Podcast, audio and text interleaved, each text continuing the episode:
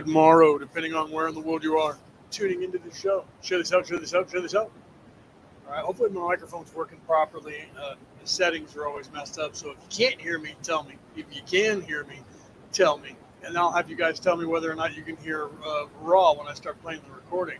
Just because, for whatever reason, this computer's tripping every now and then didn't do it in the beginning. It just started doing it, you know, uh, in the last two weeks, right? Uh, I don't know why, but it, for some reason it doesn't uh, doesn't want to work right. Denise, welcome. Casey, welcome. Share this out. Share this out. Share this out. So it's Friday night, the law of one, right? Been kind of crazy because of the full moon and the energy and the energy that's going on now. Some of you know Jacqueline Taylor gave us a video talking about the energy that's going on Brees, welcome. Uh, and the activation energy. And um, I didn't get a chance to speak to that, not even in class. I just forwarded it to you guys in Returning to the Old Ways and in the um, Law of One class chat. So you guys can watch that video that was sent to me by Jacqueline Taylor. And uh, uh, I wanted to talk about that because this is what um, we've been working for, not just myself, but worldwide, right? Thank you, Denise. Denise said I can hear you. Thank you, because I know I'm not talking to myself. Um, worldwide, this activation that has been the three-year activation that literally culminated with last winter, if you're in the northern hemisphere, or your summer that you just finished, solstice, that just happened in December, and um, then starting January, I believe the second of January um, then the energy shifted, and, uh, and the scientists knew about this. They were talking about the the coronal mass ejections. That's what the scientific term is for uh, solar flares.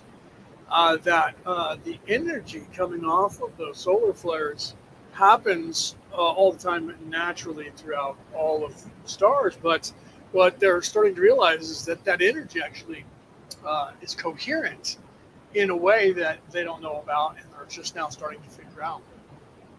So, um, yeah, some of you, if it was in a private group, in case you said we couldn't see the video because it's a private group. Oh, see, I, I was unaware of that because I can click on it and watch it. So I'll tell you about it then.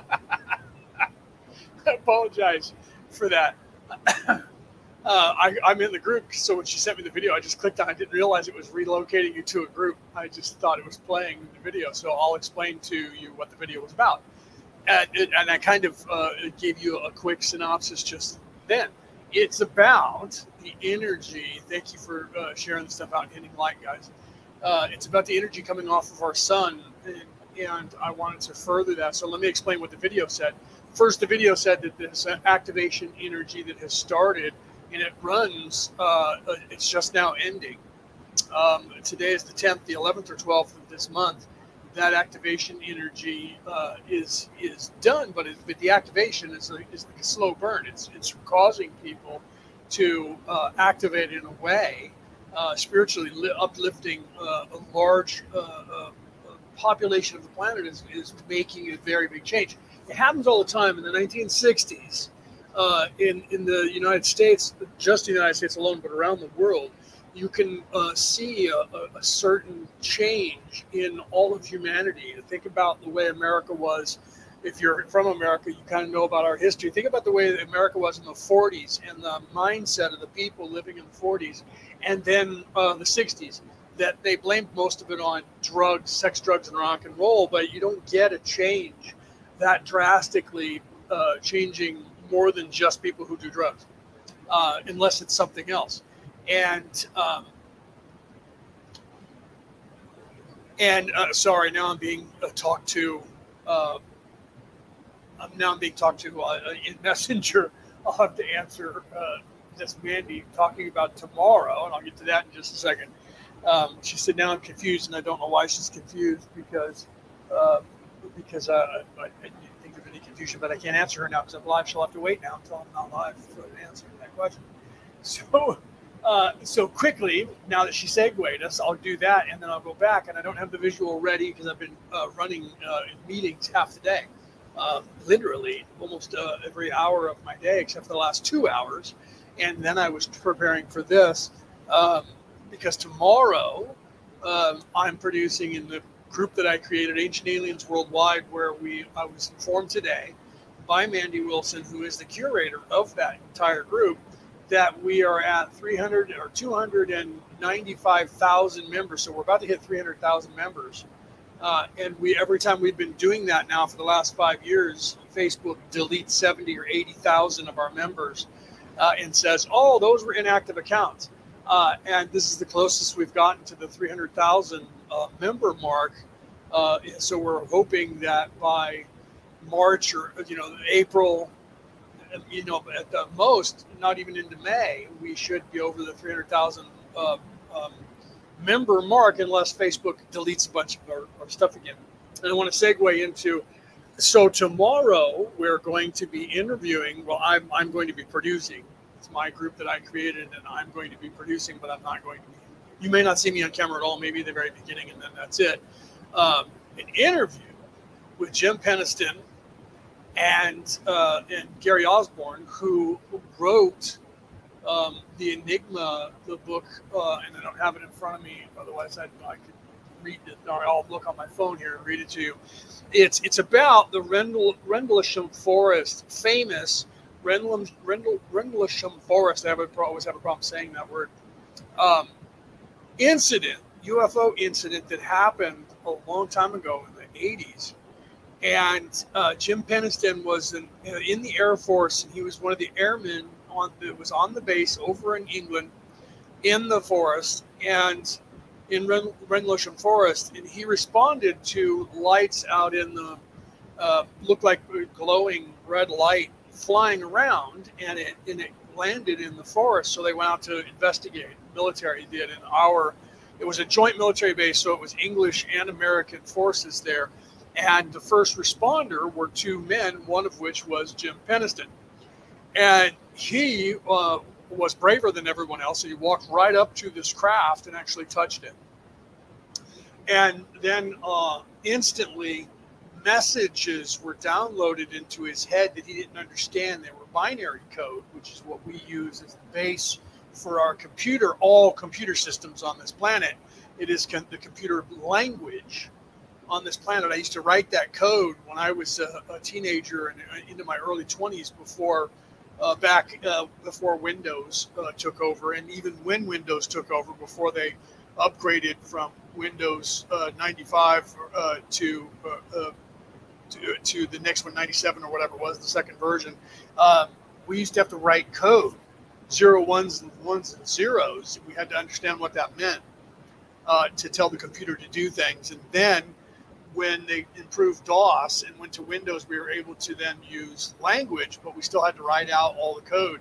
Uh, and a lot of times had to write the ones, zeros, and zeros and ones. Now, you guys have no idea now, unless you're old, unless you're in your 50s or older, what that even means, because all of that's done automatically, even by your smartphone now.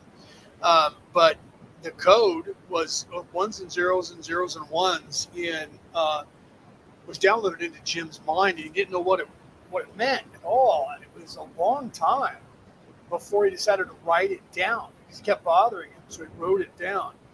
And when he did, he needed help trying to decipher it. Gary Osborne, who is in fact a scientist, an Englishman, uh, who he's living here in America right now, who is a scientist uh, and a UFO hunter and, and a physicist and all this stuff, written 12, 13, 14 books now, uh, got together with, with Jim And they wrote a book called The Rendlesham Enigma. And um, that book was published uh, a while ago, and since then, Jim has written many other books. Or I'm sorry, Gary has written many other books, and, and uh, they both uh, are uh, speaking. They were on Ancient Aliens, uh, the, the television show, and they speak everywhere. In fact, Jim is going to be speaking on Coast to Coast coming up next month, and I'm happy to say he told us today that uh, that uh, uh, I think it's George Noory still doing it, but the Coast to Coast people wanted him to be on um, this month, in fact, and soon. And he said, No, I'm going to be giving an interview for Ancient Aliens Worldwide Uh, so a live uh, interview. So I'll do your guys' interview next month. So he actually told us today he put off doing that show uh, until uh, March because he's doing in, in February tomorrow. Uh, he's doing our show. So we're going to have the two of them exclusively, the first time live that the two of them have ever been together live on an interview since writing the book, since collaborating on this book years and years ago. They've always been independent. Uh, people have asked Jim on or they've asked Gary on and they've talked about them about this. No one has done this. So it is an exclusive, worldwide first exclusive with Jim Penniston and Gary Osborne tomorrow on Ancient Aliens Worldwide on Facebook. And it starts at 2 p.m. West Coast time. That's 5 p.m. East Coast America time. Uh, and uh, it, from the 2 p.m., we're uh, GMT minus seven. So that'll give you where you're at in the rest of the world. But if you can't figure that out, UK time is uh, is uh, um, she put down 10 p.m. But that doesn't seem right. Oh yeah, 5 p.m., 10 p.m. UK time, uh, and India time. So wherever you are on the planet, you can figure out what time that is. You have to be in the group Ancient Aliens Worldwide to watch it. But it is not a private group so you can't, or actually, I think it is a private group now. We had to change it to that. So you do have to, you have to go. I would say go ahead of time and join the group. As long as you're honest and you don't lie when you answer the questions, you'll get in because we know that you guys are going to be coming in. If you don't like the group after that, you can always leave the group. So it's not like you're stuck in the group, but it's the only place you're going to see it live. Uh, after that, we will post it. It'll be on my podcast. For those of you listening on the MP3 file, you won't get to hear it live. You'll get to hear it in Memorex right? You know, you get to hear it in, in repeat. Now, I want to segue into so that is tomorrow, uh, and it's really exciting. That these guys are going to be on, so don't miss that. I don't have the link handy. Like I said, I've been in meetings all day, and, uh, and it's been crazy for me from the get go. I was eating breakfast in a meeting, um, and then I forgot to do my uh, my medication, my blood pressure pill, and, and, was going, why is my head bothering me? I feel like uh, my head's going to explode. I, like, I didn't do my pills, so I had to go and do that. So it was kind of crazy. Okay uh, crazy day for me. So let me segue into this. So then, uh, looking into because we were talking about who's going to be listening into this uh, this uh, interview tomorrow, because we're going to have some exclusive information, and we do have um, some books. So we do we did get from the publisher. I believe Mandy said three books. So we are going to be giving away the the uh, Enigma books. I believe those books, and but it could be one of Gary's new books as well. I don't know which we got, but she said we got three books, so I'm assuming that's the Enigma, the Rendlesham Enigma that we're going to be giving away. So if you guys haven't read that book, you might be able to win it uh, during the show. So you might you got to tune in live, otherwise you don't get a chance to do that. And if you have questions, tuning in live is going to give you um, uh, the access to asking questions to these two gentlemen uh, I've talked to both of them, and we've done interviews with both separately on Ancient Aliens Worldwide in the past two years. And you should watch those. We did Gary uh, uh, twice, two different times, and Jim once now. So it'll be third time for Gary and the second time for Jim in the last two years. I believe just in the last 12 months, but it could be a little bit longer. So you guys should check that out. So, okay. So now I want to segue into because we were talking about this and uh, who will be tuning in. I had said, listen, guys, I'll, I'll, tell you right now that we're going to have eyes on us, ears on us um, from the Pentagon and all over the world. And of course, Jim and Gary were, were, were like, yeah, of course. And Mandy was like, what do you mean? I'm like, look, if they're going to be embedded, the FBI is going to have people embedded with Donald Trump uh, during the January 6th debacle um, just to discredit him, you don't think that they're going to be paying attention to what we're doing. And I cited, because I, I tracked this, just on one of the platforms alone, not on Facebook, not on YouTube, but just from Podbean, where I post my MP3 broadcast. Okay. I didn't look it up on YouTube. I didn't look it up on Facebook. I didn't look it up on uh, on Anchor FM, which is Spreaker. I just looked it up on Podbean, and my podcast is listened to in more than 70 countries on the planet, right? Okay, so what do you do? All right, but it tracks where, what country someone is in on the planet, no matter how big or how small, if you have a, a, an, a, uh, a uh, ID on your computer or your cell phone, which every phone and computer has an ID that's trackable, it tells me where you are on the planet when you clicked on my podcast. And that's how I know what and what country of origin. It tells me the country of origin, like in the United States, it'll tell me the, the country United States. Then it'll tell me, Christy, welcome. Then it'll tell me the state in which you uh, clicked on my podcast. And when I click on that state, it'll tell me what city you're in. Doesn't tell me who you are or where you are, but it gets down to the city level. And of the amount of people, the, just on that platform alone, the, uh, the 100,000 people plus uh, that have clicked on my show, there are 86 separate countries that are that are 86 sources that are supposed to be countries that they have no tracking for, but so they know that someone clicked on my podcast from 86 places that are not being recorded as a state, a county, a city, anywhere on this earth. Of those 68 clicks, there are 128 clicks on my episodes that have no tracking identification on this planet. So that means they're either governments, right, that are encrypted and you can't record their information, or they're off world, or both. Okay. So 68 separate, separate organic clicks from separate places, not from like the Pentagon, the Pentagon, the Pentagon. It would just be one, and it would say 68 times from that one. 68 separate people just on that platform with no ID, recognizable on this planet, clicked on my uh, podcast, and of that 68, they clicked on 128 times. That means that more than one of them was listening to more than one of my podcasts.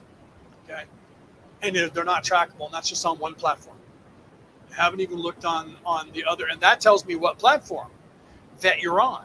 Literally, there was 35 different platforms from Google search to uh, uh, iTunes to uh, you know even podcast uh, podcast addict uh, uh, you know you name it that you can think of as that is a that is an application that is either on a phone, in your car, or a program that is in a computer worldwide on this planet.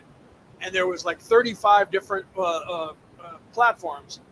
And of those different platforms, 68 were logged in that have no discernible uh, destination. And on those 68 undetectable destinations, there were 128 clicks on 128 of my podcasts. Okay. So I said, of course, we're going to be listened to because they are listening in just my, and I was already told, anyways, off world, that I'm being uh, listened to by uh, the cabal, by the governments, uh, deep state, and off world. Okay. Long ago, years ago, that I was, that I, that I have people paying attention to every word that I say, who I'm speaking to, and all that. Okay. So, so I just wanted to say that there was evidence of it Okay, I looked that up on one platform alone. Haven't haven't looked on the other ones. I didn't have time, but I got onto that one, looked on that, and went, "Look at this, guys! 68 undetectable individual organic places, and on those 68 different ones, and I haven't been able to discern which ones were clicked. It could have been one, you know what I mean? But of the 68, they all clicked on at least one, and there's uh, 128, which means that either all 68 clicked on two, right? Or uh, what, but they were, but they listened to my podcast. They listened to everything that I'm saying. So not only are we being listened to live, but that's after I'm live and I post it for the world on an MP3 file. So what's going on live? Who's listening in that are not being recorded? That's in the audience. That's obvious that that's happening as well. Okay, so tune in tomorrow, Ancient Aliens Worldwide. Tune in and, and watch that. It's going to be big because they're going to be giving us information both including Jim, especially Jim. They gave us information last time we have talked to them in the last years that they never announced to anyone else in the world. Exclusive. Okay. So that so you're going to get some more exclusive information. To uh, guaranteed, we're working on asking questions that we know they've never been asked. Well, we did research. Mandy and her team did research and listened to like every podcast that had these two guys on it, listening to every question and coming up with questions that would either further those questions or uh, uh, or you know, or uh, you know, know we're coming up with questions we know nobody's ever asked, right? It, you know, we got Jim Penniston to talk about what the CIA knew last time about the spaceship, went because I know what CIA knows. They don't like that I know that, but I do. I used to have access to their computers. I'm locked out right now, and I haven't tried to hack in for years, but I used to be able to go. I talked about that before. I just would go in and, and look at all their stuff, and they couldn't keep me off of their website to save their lives. Um, and they didn't seem to care for a long time that I was getting the information. So during the Gulf War, I talked about that. I went and took all the photos down that were the satellite, CIA satellite photos of what was going on in Iraq and, and uh, Kuwait and showed them to my family. And the next day, those exact photos, uh, then the chairman of the Joint Chiefs of Staff, Colin Powell, used those exact photos from the CIA satellite to show everyone on television what was going on and why to justify us going in and invading going turning from Desert Shield to Desert Storm. I laughed and went, "Those are right off the CIA's website. You must have got courtesy copied those because I had those last night. Those are I looked them up. So I used to laugh about that. I used to have all their phone numbers. That's not a joke. When, when uh, Bush Jr. was running for president, I had the, the personal phone numbers and, and um, emails of all the chairmen of the Joint Chief, of the president, uh, not just WhiteHouse.gov, but of the president.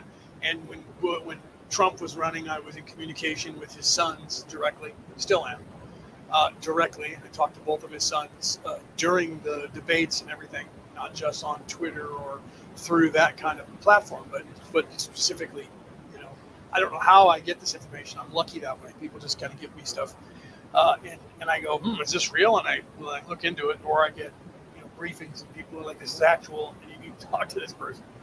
Uh, so that's kind of crazy, right? But I'm just the guy in the background that nobody knows about. Okay, so Christy, thank you for like tagging people. Christy's tagging a bunch of people that need to come in and watch the show. So thank you for that. We are going to get into the law of one and pick up where we were uh, last week, which was on question 11 going into 12 and 13. But I wanted to get the commercial out of the way. I was going to do that later, but then when Mandy messaged me and said, I'm confused, what time are we going live tomorrow? And, uh, and I can't answer her. Maybe I'll do that while um, maybe I'll do that while I, I play. In fact, we have to check anyway, so I'm going to see if you guys can hear Ra. Um, so I'm going to go ahead and push play on that. And uh, I'll let it play for a few seconds. If you can't hear it, let me know that there's dead silence. And if there is, I'll have to change my microphone. We have this issue. I don't know why, but for some reason we had this issue uh, the other day, last weekend, last Friday, and the Friday before that, right? Uh, so I'm going to go ahead and press play, and I'm going to turn it up. Let me turn it up I know that you guys can't hear it it's turned up on this microphone. And um, I'm gonna when I stop talking, I'm gonna tell you I'm gonna hit play and I'm gonna stop talking. If you don't hear anything, type in the chat. I don't hear anything, but you should hear Rob. I'm gonna let it play. All right, here we go. You may question me in any manner you deem appropriate. 13.11 Questioner. Could you tell me taking the question previous to the one that I asked about galaxy and planets? Would you tell me the next step that occurred after that step? All right, so I let that play a little bit. If you heard nothing but dead air, please tell me that. I know there's a lag, so I have to wait for you. Louder, please. Okay, but we do know that it's working.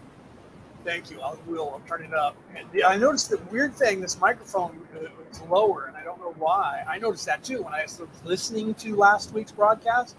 I was like, wow, okay, so the microphone hangs down about six inches, like I'm holding it up to my mouth right now. Uh, and I seem to be in the background quite a bit, but it's also lower. So let me try this now, Casey. Let me know if it's good. Uh, yeah, see, Peter says we can hear that. If you have headphones on, I'm sure it's going to be blaring. It is for me, but I'm going to play it again, and we'll we'll see if it's loud enough now. I turned it up to like 60. RA, I am RA. The steps, as you call them, are, at the point of question, simultaneous and infinite. All right, so let me know if that's loud enough. I can turn it up. It doesn't matter because it's just in my ear. It's not blaring in my house. It's just in my ear, and so it's not so bad. What I did last time was I took the uh, earbud out of my ear because I have it on on a cord, and I just wrapped the cord around my ear and hung it down next to my ear where I could still hear it. So hopefully that Peter, welcome by the way.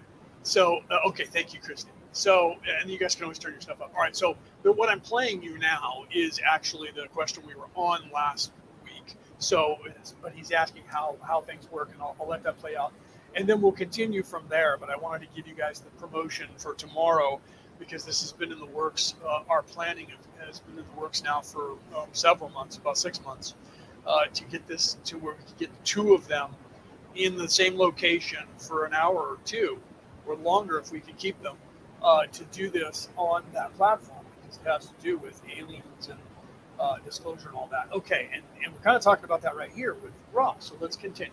Okay, and if you guys are, I wanted to say I'm, I'm playing this live on uh, Facebook on two places, Orion Rising, and on my personal page, Leonard O'Neill. And that, for whatever reason, that if you're speaking in that chat and I don't say your name and say hi to you or answer your question, go to Orion Rising, uh, the the uh, group know, the page, because there is a group too, and that's mine, but that's not where it's live, the page.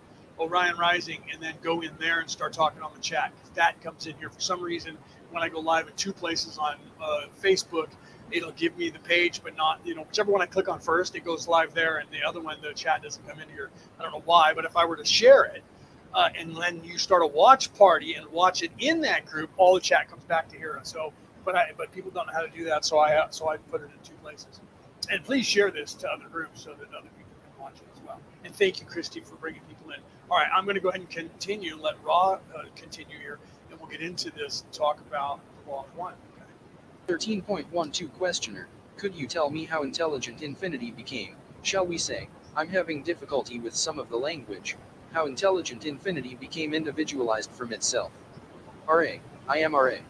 This is an appropriate question. The intelligent infinity discerned a concept. This concept was discerned due to freedom of will of awareness. This concept was finite. This was the first and primal paradox or distortion of the law of one. Thus, the one intelligent infinity invested itself in an exploration of many-ness. Due to the infinite possibilities of intelligent infinity, there is no ending to many-ness. The exploration, thus, is free to continue infinitely in an eternal present. 13.13 Questioner was the galaxy that we are in created by the infinite intelligence or was it created by a portion of the individualized infinite intelligence? RA, I am RA. The galaxy and all other things of material of which you are aware are products of individualized portions of intelligent infinity. As each exploration began, it, in turn, found its focus and became co creator. Using intelligent infinity, each portion created an universe and allowing the rhythms of free choice to flow.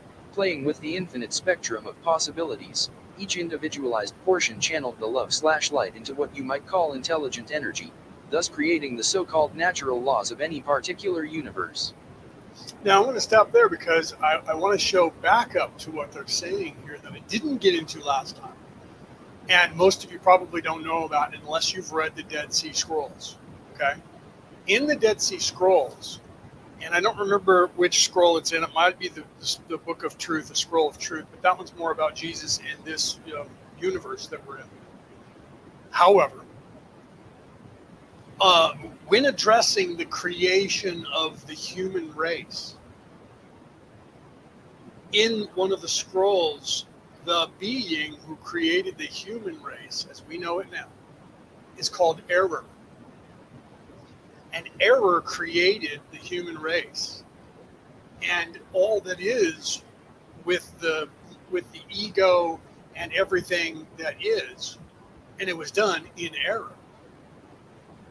And then it says in there that that because it was created by a sub logos and that sub logos was then created by the logos that it wasn't created by the one but because of the one allowing error to to give the gift of free will. Now, the reason I say that is because according to the Andromedans, if you don't know who the Andromedans are, you should look into the Andromedans.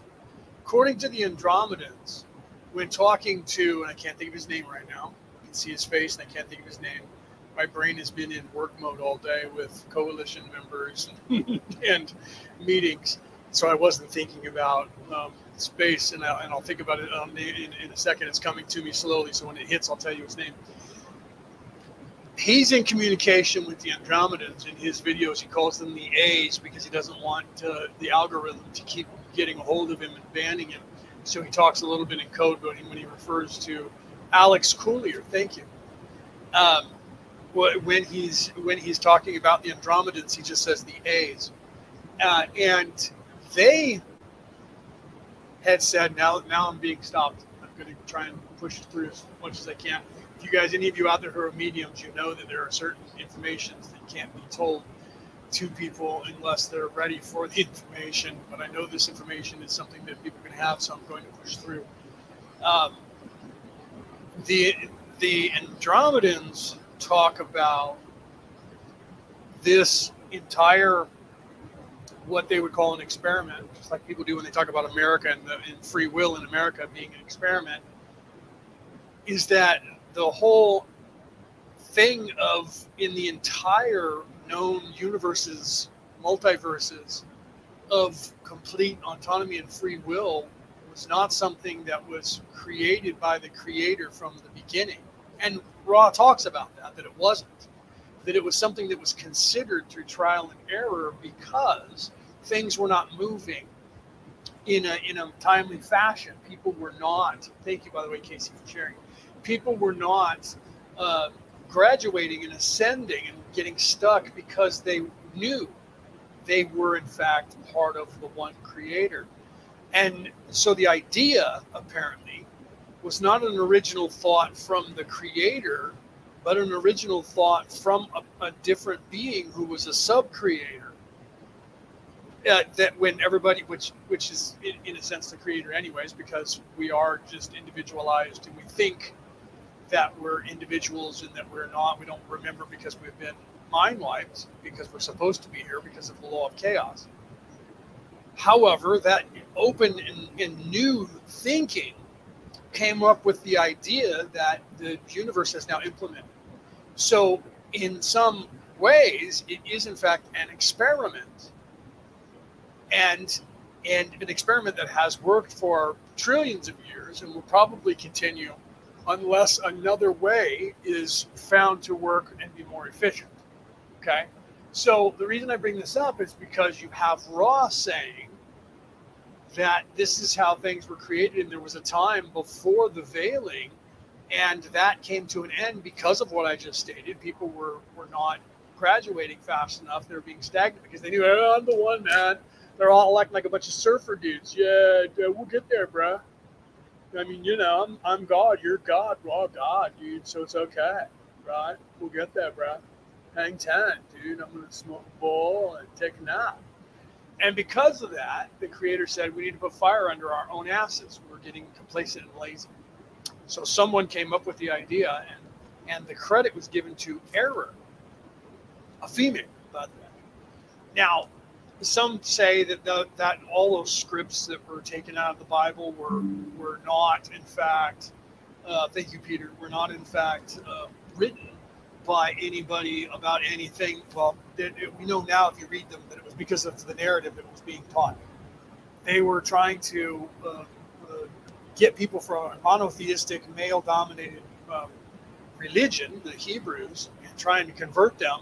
They couldn't be selling most of the scrolls because most of those scrolls that were taken out that were found in the Dead Sea piles were telling of a one true creator that was androgynous, neither male nor female, but both in as one. So not even separate as both, as two, but as one. Uh, both uh, energies and both aspects of those archetypes that we have.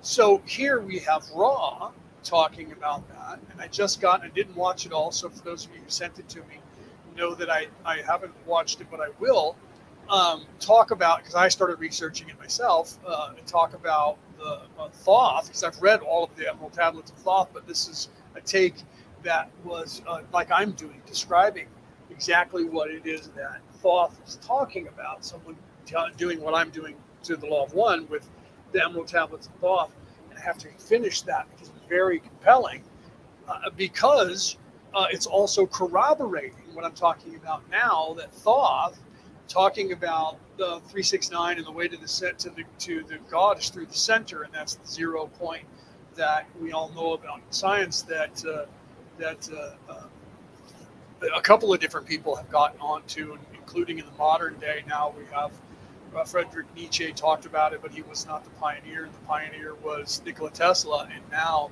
you have uh, guys like um, Michael Tellinger, who's uh, on the fringes of that and starting to hone in without any uh, information about Tesla's stuff, and then a lot of other people like Emery Smith and a few others that know about uh, Tesla's information in the modern day, uh, myself included, that have furthered that. Uh, and, and the Melchizedek's, a couple of them, um, the biggest one that has been working with that, and all of us have quit. None of us will work with them anymore because they're trying to weaponize this stuff. So there's corroboration in weird places. Uh, and I try to show this because people say, well, you know, Carla probably made all this shit up, you know. Um, but there are certain things that she couldn't have known because we didn't even discover them until 2012 and 2015. More in, in, pointedly, the pyramids that are in the Dragon Triangle off the coast of Japan and the Bermuda Triangle off the coast of uh, Florida, the United States and that there are pyramids down there, and we filmed both. One, one in Japan, they've gone down and swam to it and filmed it in color. I've seen it; it's beautiful. Step pyramid, and then the one in Bermuda, I've seen uh, radio images, photo images of it, uh, and no one's gotten down to there with a camera yet to film it in color. But I've seen the, and there is an actual. That's not a step pyramid. That's a pyramid like the one in Giza. And of course, I've shown you guys the, the picture. It's in my uh, uh, opening a number of the, the, different pyramids around the world in China and uh, Teotihuacan, Mexico, and uh, Giza, and how all of them are exactly the same as a motherboard on uh, in our computers. So they're actually uh, linked into the Earth and uh, function the same way as, as our computer motherboard functions in our computers because they're identical to the to the nano meter uh, and and have this exact same function. And these were built all around the world. And if you read the Necronomicon, that's why I brought that up from last uh, two weeks ago and then again last week. Uh, it talks about uh, a scenario that happened that disrupted worldwide communication because the evil uh, people in service to self, the nefariousness who believes they're in charge of this planet and own it, were trying to do something with it. And that coincides with the same time period that Atlantis sank into the ocean when they did something and it stopped the rotation of our planet. And of course, the crust on top of the magma will then continue because of inertia to shift. And that's what happened. And it totally flipped our planet over on its axis.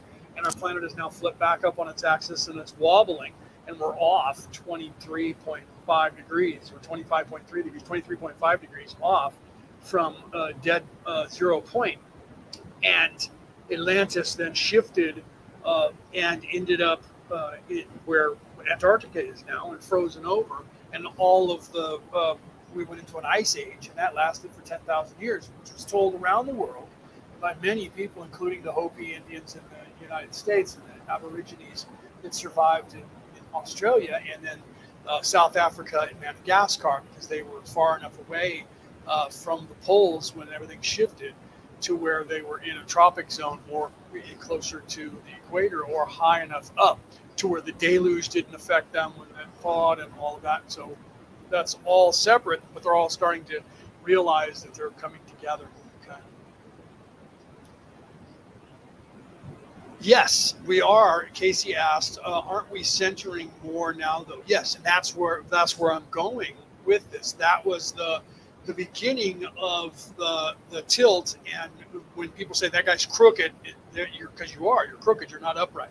And, and I talked about that when you're knighted. I was knighted by the Holy Roman Catholic uh, Church, the Holy Roman See. And uh, as a knight, the, the information that you get from the movie Kingdom of Heaven uh, is almost word for word the actual ritual of knighthood. And he says, and they say in there to you, be upright. And they mean upright, centered, upright, and also upright and honest, and speak the truth even if it leads to your death. defend the defenseless always. The church is not listed as number one. You don't defend the church and politics first, right? So you stay, yeah, staying upright.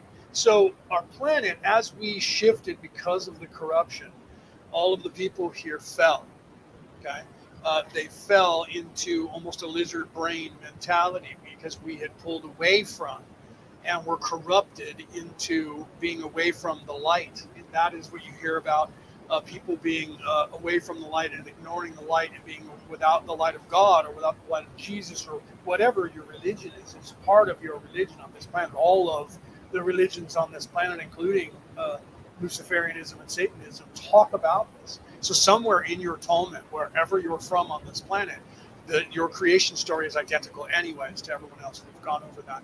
And so in your creation story, it tells of a time of troubles, a time of tribulation, the Kali Yuga, the the Ragnarok, the you know the, the time of of uh, the end times or or the uh, apocalypse or all of that is the same. And everyone's like, that's coming in the future. No, it's already happening. And if you read all of the Bibles, it tells you that the, the evil, whatever you want to call that, the devil, uh, will be unleashed on the earth for a time. And then that time ends. So there's a beginning, a middle, and an end to that corruption.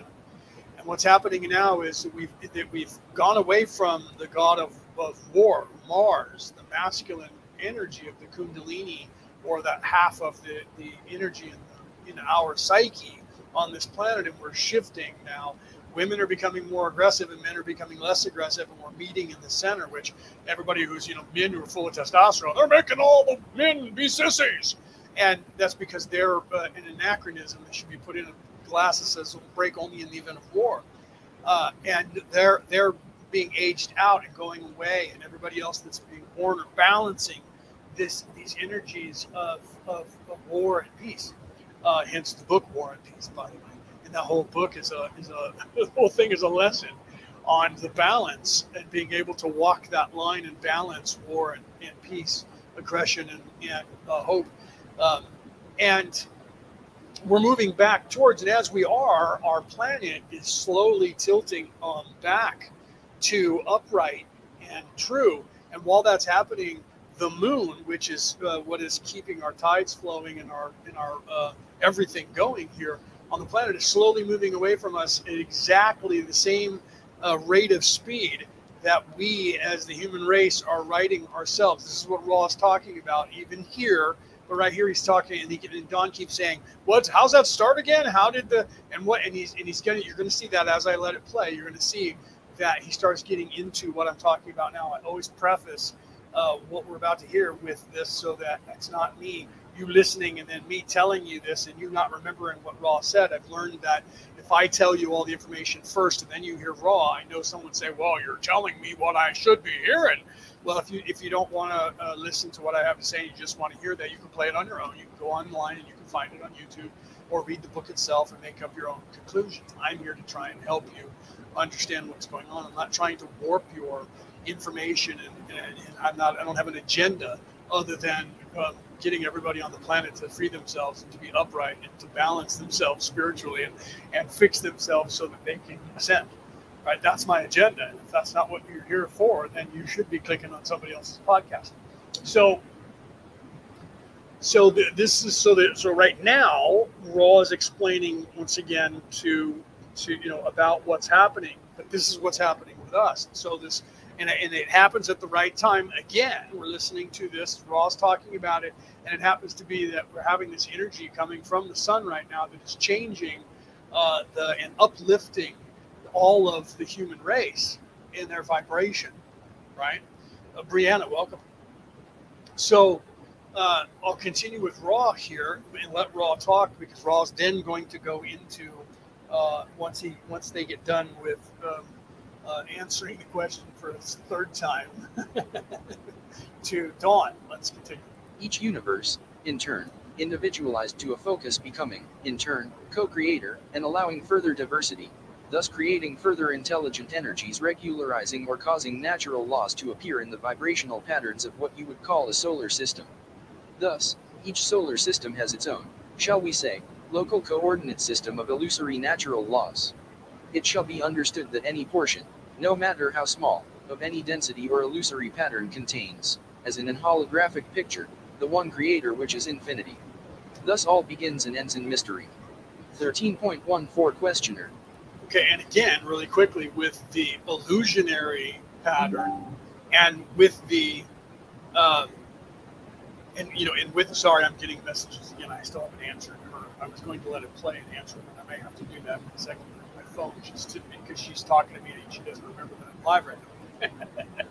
so, uh, but but the illusionary nature and the holographic nature of reality again just specified that and just said that. So it's very important to know because science has just in the last four years has just in the last four years, I'll say that a second time, realized that a lot of our reality is in fact not as real as we thought. Ra had stated very early on the moon which is orbiting our planet, is not in fact really a part of this third dimensional reality that we're in.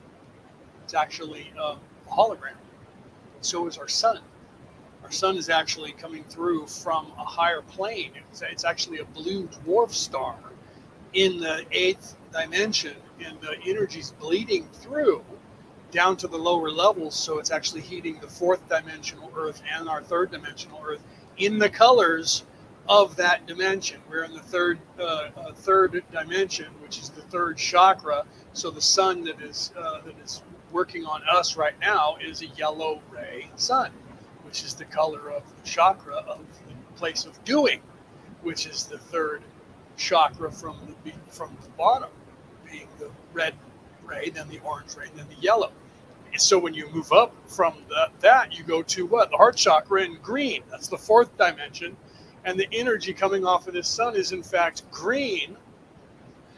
And the place of the fourth dimension, which we will be going into, is what do they? Uh, so at, at this point, you're you're graduating from, like, say, preschool and middle school, where you're learning general education, and then you you get into high school and you're learning more of general education, but it's a higher learning and then when you go to college, what happens? You don't learn as much general education as you start learning certain uh, things that you learn uh, specifically, or you choose your path. We are now graduating from high school into adulthood, into a college, and the next level up is going to be love. And love happens to be in the in the heart chakra, which is the green chakra, and the rays of the sun are actually coming through as green in that reality. So our reality if we humans or we souls are the microcosm and the macrocosm, I am Alpha and Omega, the beginning and end, and uh, everything in the universe reflects that on a micro level and a macro level.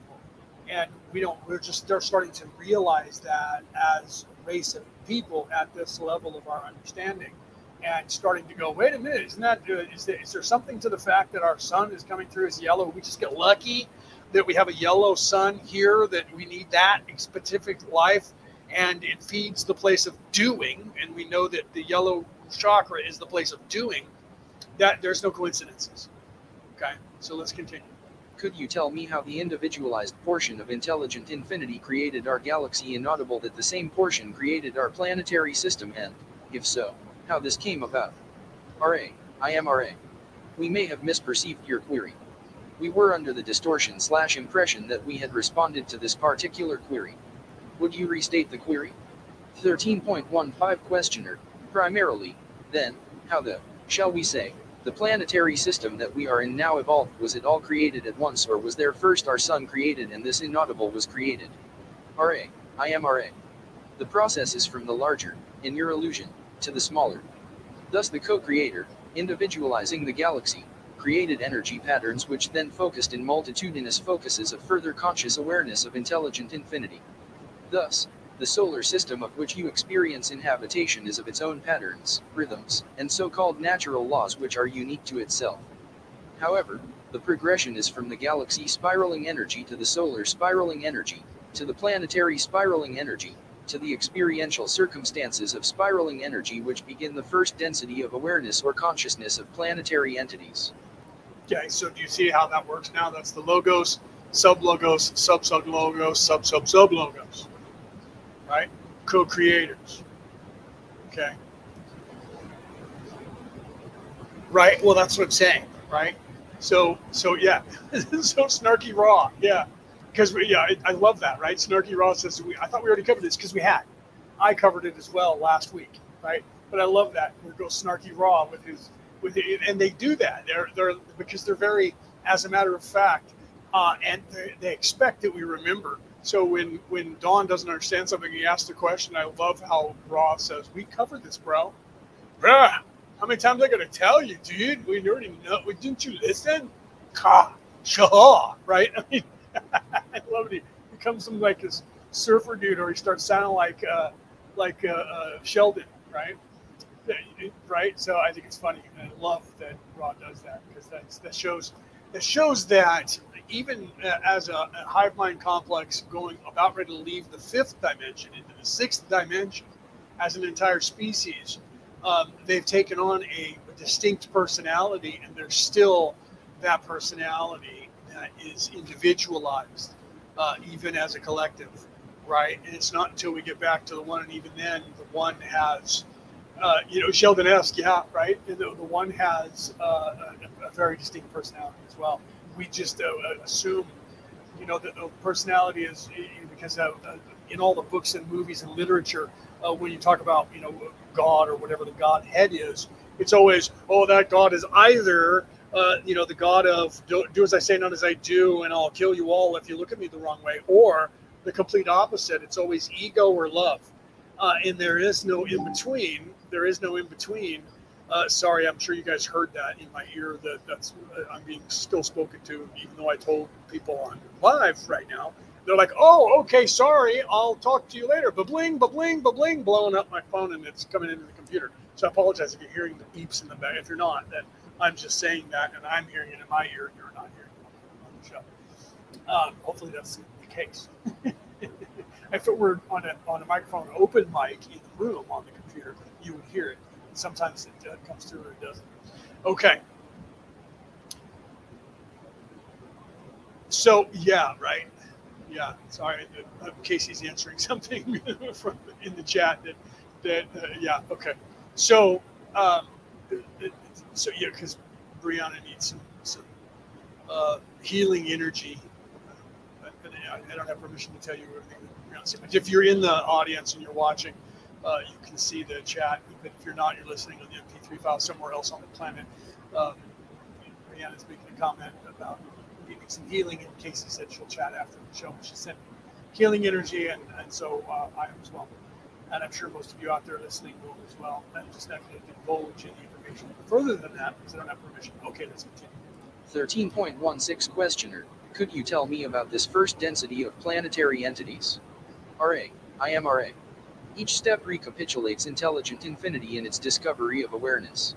In a planetary environment, all begins in what you would call chaos, energy indirect and random in its infinity. Slowly, in your terms of understanding, there forms a focus of self awareness. Thus the logos moves. Light comes to form the darkness, according to the co creator's patterns and vibratory rhythms, so constructing a certain type of experience. This begins with first density, which is the density of consciousness, the mineral and water life upon the planet, learning from fire and wind the awareness of being. This is the first density. 13.17 Questioner Does this first density then progress to greater awareness? RA. The spiraling energy, which is the characteristic of what you call light, moves in straight line spiral, thus giving spirals an inevitable vector upwards to a more comprehensive beingness with regards to intelligent infinity.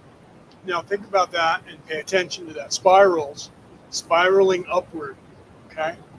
And, and then you have three, six, and nine, which are the spirals, the torus, not Taurus, the bull, torus, the torus, which is the, the sphere. If you guys have looked at any of my reels that I posted in the last month and a half, I'm showing you all of the energy that is surrounding everything, which is what the the energy that uh, the Jedi refer to as the Force.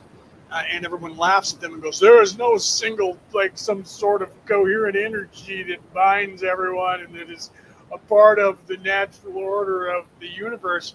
And yet, Ra is talking about that now, and science has actually realized since 2015 that the 3, 6, and 9 energy as below, so above actually exists and that there is an actual amount of energy in the universe on the planet that resonates from the planet, oh, in the exact shape of a torus, by the way, a sphere, and the energy flows outward in a spiral and inward into a spiral, and it flips over on itself, and it comes back in and makes an infinity, a closed circuit or an open circuit, depending on whether you're talking about electricity or not.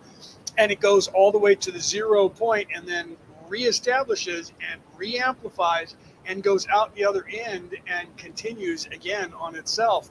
And science is now, since 2015, has realized this is an actual thing. And if you watch my reels, I show you uh, in, the, in the last month and a half, two months now, I've shown you several images, including uh, the, the last one I did with the heart chakra and uh, showing you the three different ways of, of kinetic energy, uh, vibration, and, and uh, physical energy output uh, in, in involved in all of that. And I show you that in the auras, and I show you that in the the toruses around every single object, including objects in the universe. In my opening show, during that music, if you're watching the video, shows you those same images, not all of them, but most of them, and it shows you everything in the universe and shows you that it's all bound uh, by this spiraling energy that Ra is currently talking about. Let's continue. Thus, first dimensional beingness strives towards the second density lessons of a type of awareness which includes growth rather than dissolution or random change. 13.18 Questioner Could you define what you mean by growth? RA. I am RA picture, if you will, the difference between first vibrational mineral or water life and the lower second density beings which begin to move about within and upon its being. This movement is the characteristic of second density, the striving towards light and growth.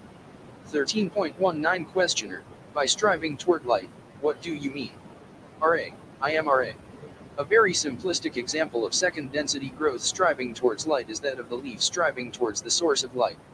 13.20 Questioner Is there any physical difference between first and second density? For instance, if I could see a second density planet and a first density planet side by side, in my present condition, could I see both of them? Would they be both visible? RA. I am RA. This is correct. All of the octave of your densities would be clearly visible were not the fourth through the seventh freely choosing not to be visible. 13.21 Questioner. And that's very important. So the fourth through the seventh are choosing not to be visible to us in the third density. So they're here. But on this planet, there's only fourth and eighth. We don't have uh, fifth. I'm sorry, it's it's yeah, fourth and eighth. We don't have fifth, sixth, and seventh currently on this planet, but in this solar system, there are what there's no, so far as I know, there's no fifth or, or sixth, but there's seventh, eighth, fourth, seventh, and eighth uh, on this planet and in the solar system. But then there's uh, there's beings that are occupying um, higher higher levels, but it's not entire species. Although at a higher level, most of the time it is a species. Okay, so I know that's a little complicated for, for if you don't understand what's the dynamic of how things are working, uh, then that's all confusing to you. But on this earth, there is first, second, third, uh, fourth, and eighth civilizations in those, or first and second, or you know, they're here with us now, right? Trees, air, and sea, and water, and birds, and cats and dogs. Those are all first and second. And then third uh, would be the sentient life forms, which there are many people think the humans are the only ones. Dolphins are sentient, whales are sentient. There's uh, there's lizard people that live here, uh, seven different uh, um, DNA strands, just like the human DNA strand. There's seven different DNA strands of lizard people, grays, uh, a couple of others uh, that are here, but are not indigenous to here. Indigenous life forms to here, the, including um, three Bigfoot uh, sentient beings. Um, like I said, uh, dolphins, whales, uh, four different, five, six different whales that are sentient. Um, there's more on our, our, planet than that, but not all of them are uh, as intelligent, but they're sentient. So in truth, there's 12 species of, of whales, five species of dolphins, um, you know, however many uh, species of these other animals that are here. So, right. So we're not the only sentient life form on this planet, in this planet. Okay.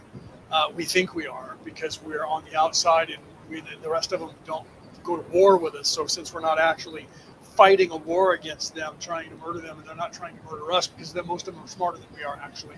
Uh, the dolphins are their, their brain is bigger than ours, and so are all the whales. They don't communicate with us because we can't communicate with them. We're not smart enough. Uh, they they learn how to communicate with us when they want to, but the truth is that they most of the time ignore us because they're smarter than we are. That's not a joke. They know that now. Their brains are bigger. They know that their brain functions uh, are more involved or more evolved than humans. So we're not the top dog. we're, we're just the arrogant one. All right, continue. Then how does the second density progress to the third? RA. I am RA. The second density strives towards the third density, which is the density of self consciousness or self awareness. The striving takes place through the higher second density forms who are invested by third density beings with an identity to the extent that they become self aware mind slash body complexes, thus becoming mind slash body slash spirit complexes and entering third density, the first density of consciousness of spirit. 13.22 Questioner What is the density level of our planet Earth at this time? RA. I am RA. The sphere upon which you dwell is third density in its beingness of mind slash body slash spirit complexes. It is now in a space slash time continuum, fourth density. This is causing a somewhat difficult harvest.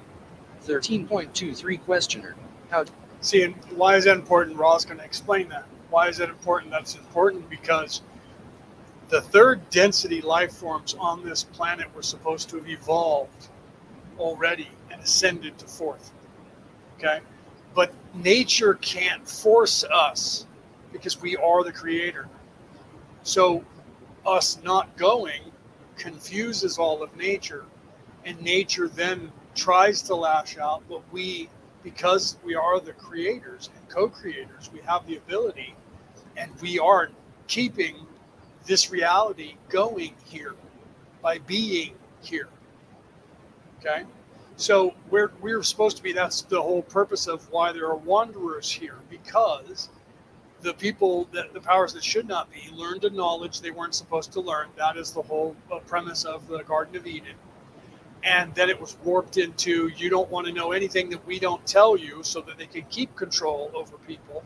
That's why that if you read that story in any of the Bibles, it doesn't make sense that they ate that, that Eve ate fruits of some sort I don't care what you call it because it depends on where you are on the planet, whether it's a, a grape or an apple or a or a pear or a, a cherry or a banana or whatever, It doesn't matter. Ate from the, the tree of knowledge. And so knowledge was bad. Do you see? That's what the, the churches for thousands of years now have been teaching that knowledge, unless we give you the right knowledge, is is bad. So we have to tell you the right knowledge. And and un- unfortunately, that goes down to people, even at my level, to where we know that that people uh, who are uneducated or don't have the right capacity for the to transmute knowledge will then do you know uh, crazy things like in World War II in the United States when uh, America was island hopping in the Pacific Ocean fighting against the Japanese they landed on an island just past Midway. There's an island out there called Midway. It's midway between this continent and the next. Uh, another island out there and made a military base there, an aircraft base there, so that they wouldn't have to have aircraft carriers and, and things to fight the Japanese military. They could fly from bases and bomb them with torpedoes and, and bombs. Uh, so that they could get into the war and, and, and get because they had destroyed most of the Pacific Fleet and had to rebuild the fleet. So, so the Aborigines who were living on the island had never seen any other people from their island before or off of their island. So, like when Cortez showed up in Central America, they thought that the Americans were gods. And when America left after the war was over, they flew out their planes, and the Aborigines that lived on that island were so simple that they they used bamboo and constructed a replica of an airplane and parked it on the air uh, landing pad, hoping that the gods who were here before would see that and come back. Okay. So they believed that if they made an effigy to the gods and put it on the airstrip, that that would bring the gods back because when the gods fly over, they would see the aircraft and come down to investigate. Did we forget one? Are people stranded there? And then they would say, Welcome back. No, we built this for you so that you would come back. And that's what happened. Somebody said, Why is there an aircraft down there? And they landed and found out it was made of bamboo and found out from the Aborigines exactly what I'm telling you that happened. So they were like, Oh, you've returned our Gar sky gods. Okay. So so now let's go to the sky gods of of Viracocha. Somebody came from uh, landed in a spacecraft on, on, the Earth, and the people there were building monuments and drawing pictures in the uh, uh, in the sand, hoping to get the attention of the sky gods, so the sky gods would return. This is why the ancient aliens premise is some of those sky gods were in fact not God; they were in fact people coming from another planet in three in third dimensional spacecraft uh, flying in space and landing on our Earth. Okay, no different than you and I, just had a little bit more advanced technology that nobody understood 2,000, 5,000, 100,000 years ago, but that now we have. And so we understand that technology. And when we look back on some of this information, we go, that was just some dude flying a spaceship, dude. That was a guy in a fighter plane landed there. Okay, do you see? So this is where you get to the to when I tell people, and this is where you know uh, what's his name Obi Wan said to Luke, Luke, you have to realize that most of the truths we cling to are are directly related to a certain point of view.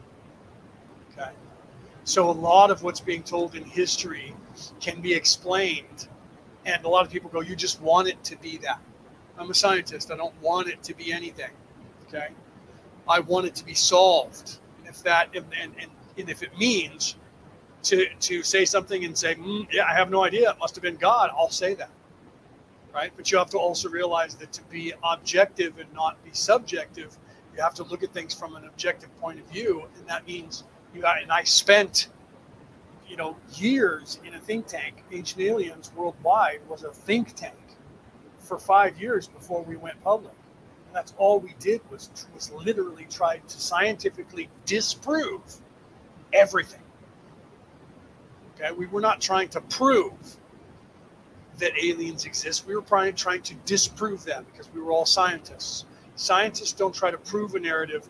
You, you have a narrative in your mind that's a thesis or a hypothesis, and then you try to disprove it every way possible. And if you cannot disprove it, then you say, well, it's compelling, and maybe we should look in look at it from a different perspective because we cannot prove that it's anything else and that's what what everyone did with the ufo business and came to the conclusion that 10% of all the known ufo sightings and, uh, and, and research is compelling 10% it's 1% and then it's compelling okay so to a scientific mind a real scientist, not just somebody who goes, "Yeah, I'm a quasi scientist." Somebody who's who literally was going to be a nuclear physicist.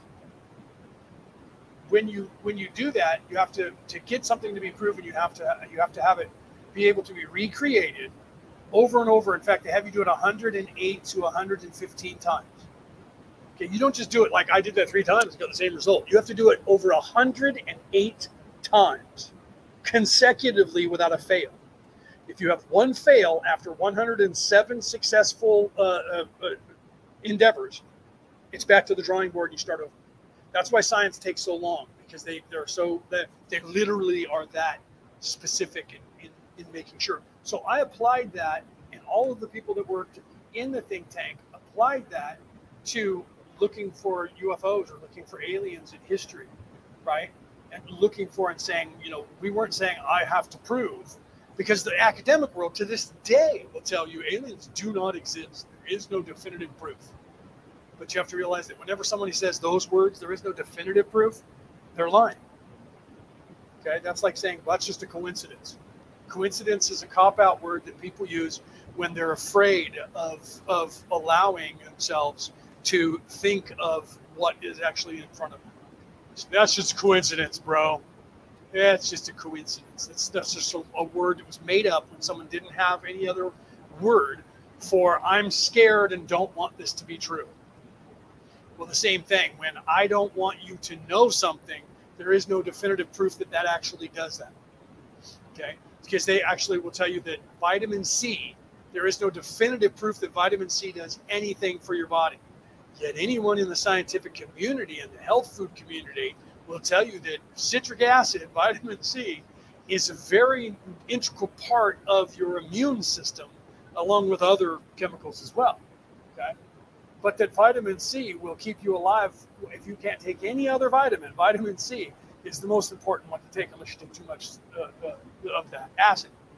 Okay. Then it can have repercussions on your body. All right. But yet, they'll tell you there is no definitive proof that vitamin C does anything for you. Why? Because it's in everything. It's free. You can get it from from uh, vegetables and fruits and all kinds of stuff for free. So therefore, it's not a medicine because it's just out there in the world. Because the human race, before pharmaceutical companies existed, the human race existed for about a million years on this planet without them. and now they, they're telling you you can't exist without them. Really? Let's think about that. All right, let's continue. Does a third density planet become a fourth density? RA. I am RA. This will be the last full question. The fourth density is, as we have said, as regularized in its approach as the striking of a clock upon the hour. The space slash time of your solar system has enabled this planetary sphere to spiral into space slash time of a different vibrational configuration. This causes the planetary sphere to be able to be molded by these new distortions. However, the thought forms of your people during this transition period are such that the mind slash body slash spirit complexes of both individual and societies are scattered throughout the spectrum instead of becoming able to grasp the needle, shall we say, and point the compass in one direction. Thus, the entry into the vibration of love, sometimes called by your people the vibration of understanding. So again, compass point in the proper direction, be upright. Zero point do you see? So again, the reference by Ra that we are scattered in as a as a society in, in from pendulum swing of of and that is directly related to the the gaslighting by nefariousness that has kept us in this perpetual state where they want to keep you with a low vibration everything in on this planet is already designed to be a distraction to you it, that is the purpose, the yin and the yang, the dance. That is the the ego and the conscience that works on your consciousness. That's designed here. The trap of the mind is designed in this place for you to graduate to, to because you are a baby when you get here. A baby soul, literally, you have just become aware that you are. So therefore, you are a baby soul. Eh, eh, eh, got poo poo, got caca. You don't even know those words yet. You just know that you got something and, you, and it's uncomfortable and it's squishing in your butt cheeks. And you don't even know what they are yet. So you cry. And when you're hungry, you cry because you don't know what else to do. So you learn to communicate. And then from there, you start learning more and more ways to communicate. Eventually, you, you learn hand signals, you learn your eyes and your feet movements and your head. And then pretty soon, you start learning that there's words because you hear people speaking and you know what's going on. You just can't get your mouth to say those. You learn that. Then you learn to crawl, then you learn to walk, then you learn to run, then you start growing and then you grow as an adult. Same thing is happening to you as a spirit, as a soul in this third dimension. You are your physical body is playing out what your spirituality is supposed to be coinciding with. You're supposed to be growing in a positive way as your body gets older. In fact, we were supposed to live only, our bodies were only supposed to age to between 33 and 35 years of age. And there was a time on this planet when that's when our aging stopped physically and our spiritual uh, being continued, our beingness continued until one day we were just tired. I'm tired, man. I'm tired and I'm coming to the end of it. We knew that. And it was time for us to leave this body. And you hear stories of, of uh, people doing that ancient uh, uh Chinese and Japanese and uh, Native Americans and Aborigines, more people that are their cultures are more in, in tune with the earth and have been and have been not as disrupted uh, by society and integrated into this modern uh, chaos thinking. Uh, the, the, you hear stories of, of that happening, and you also know that people lived for thousands of years. And it wasn't that their body kept aging for thousands of years. How would that happen? Because you would have somebody who, I mean, someone now who ages to be 100 years old. Could you imagine if they were a thousand or 10,000 years uh, old, they wouldn't be able to move, right? So their body wasn't aging; it was they were alive alive that long. Okay. Well, no, that was just because they counted things differently. No, no, they did count things differently, but there's only 24 hours in a day. Okay, and the calendar is the calendar. Okay, and it was the calendar then. It was it was just a different way of counting. There was there was tw- you know there was 13, 28 equal moon cycles months, and then that changed because the Romans, who were whoever was in charge, the, you know Octavius and Julius and those guys that got July, October, and September and December, they all wanted to have their months be longer, so they were borrowing, taking days off of uh, other months, and eventually they just took the rest of the days. There was only like 12 days or 10 days left, and they said, "Well, here, let's just throw those onto the days that aren't already 31 days, and then we'll just get rid of that month and only have 12." And that's what the truth is. That's the Greco-Roman calendar that we currently have. Okay, and it's and it's not. There was a calendar on this planet that was done by the moon cycles, and people are like, well, why would we do that? Because there's, you know, it's 24 hours in a day. We should be going by the sun cycles. They were going by the moon just because of the cycle of the moon, and they understood how things worked better. And it was still a day was a day, a night and a day, 12 hours a night, 12 hours a day, and they still counted. Look at the the uh, uh, the long count and short count that was going on in, in Central America for uh, hundreds of thousands of years before we even got involved and, and, or evolved in the Middle East and in America. Let's be serious now. And they still had an accurate, more accurate uh, counting of our planet than we do now. And they weren't on this this Greco-Roman calendar. They weren't even on the lunar calendar. They were on one before that. It was the 3,630 some odd year cycle. Okay. That was the short count. The long count was six or twelve thousand or something like that. So, so here again is the reference to this and to the soul aging, but then being corrupted. And this is what's going on now. We have been corrupted. We were corrupted. We are moving back towards non-corruption. The pendulum has swung. The Baktun 12 has ended. We are now into Baktun 13, only a couple of months into Baktun 13.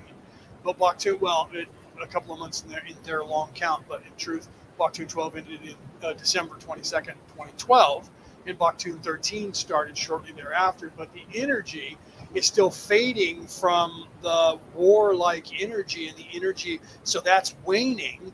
Uh, if you're a, a, pagan or a Wiccan of any kind, uh, a druid of any kind, you understand that with the moon cycles. And it's now waxing into the age of Aquarius, which is the, the feminine energy of the Kundalini, the other half of the energy that all races knew about. Anybody who has not work or spiral knew about that. And, and weird that we're just discovering that the spiral, the golden mean ratio, or the Fibonacci sequence, uh, which is the other half of that, the yin and the yang, by the way, I'm not going to get involved in that. One is fractal and one is the, the smooth.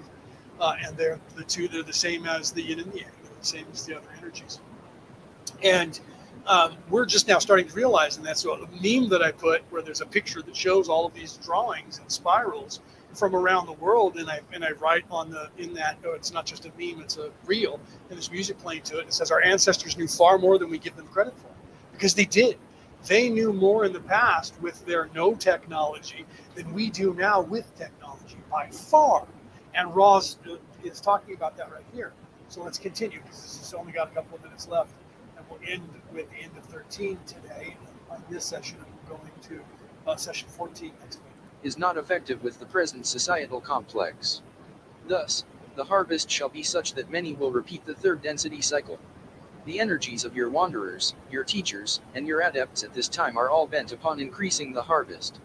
However, there are few to harvest. 13.24 Questioner I would like to apologize for asking sometimes wrong or in. Now, remember, this was in 1981 uh, or 82, 81 still. This is in 1981. So there were only, at that time, and I think he might ask that question now. He's asked it prior, but I think he asked it again. How many people were at the last harvest? There was 34 people eligible to harvest in 1981. That's it. And at the time, we had 2.7 billion people on the planet. Only 34 were able to harvest. And out of those 34, all but one came back Okay. that's kind of crazy. Well, and it was before that too. It was in the last 75,000 years. And the one that didn't come back was Abraham Lincoln. And that's only because he was allowed to get credit for what he was doing here as extra credit. And the walk in came in and took his place and became the president and got assassinated.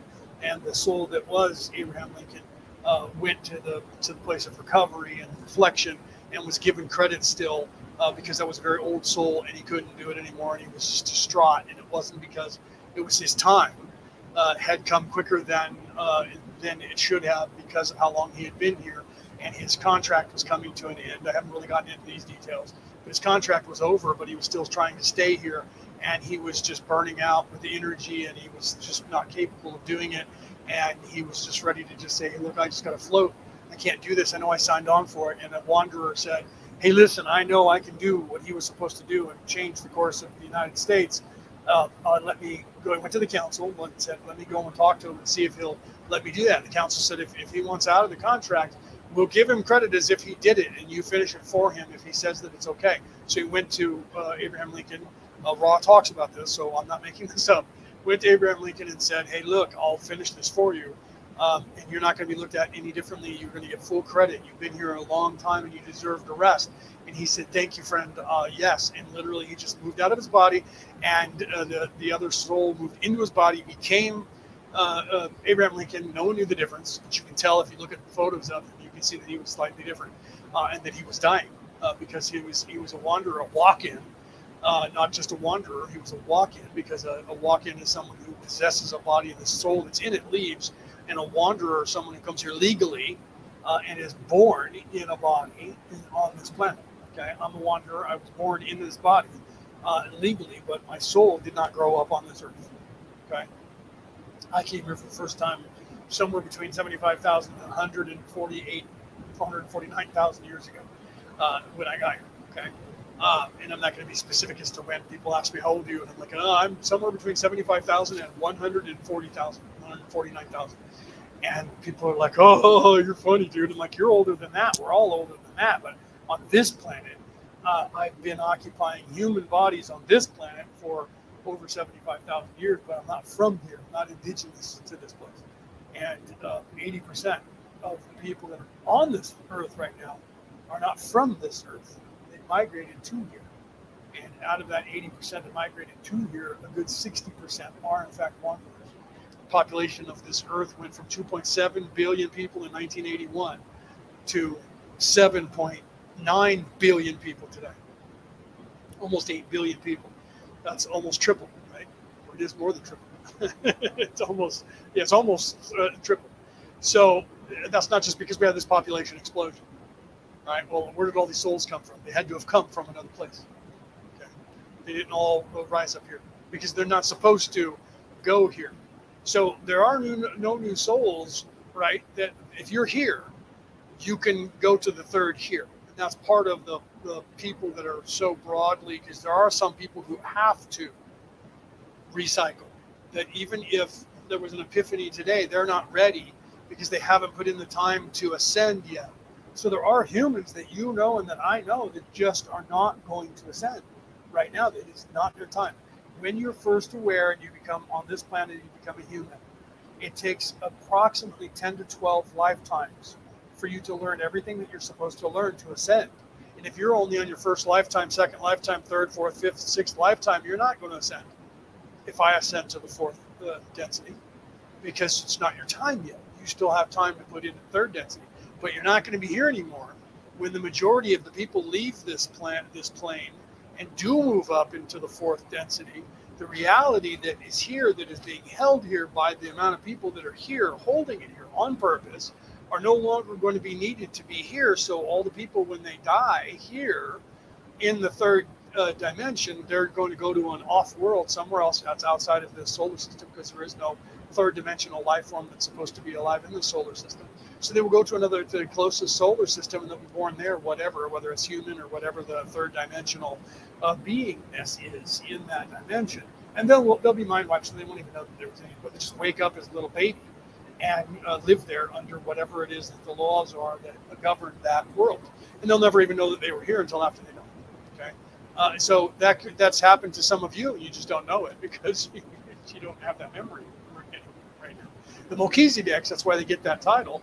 They have all those memories. I don't have all of those memories, so I can't have that title of the Melchizedek. Uh, but I could if I really worked at that. I already know how many different lifetimes I was here, and I have vivid memory and have investigated myself uh, where I pulled the name out of thin air and said I lived in this place and died this where on this spot, and my, I'm there. And then looked that up and found out that that was in fact is a person that did die when I said, and was who I said. I'm like that was me. I was that person. Right? They aren't, aren't always fun to see. No, they're not. Uh, because the, when you see the deaths, like I was literally here in the United States in the Old West and was robbing banks.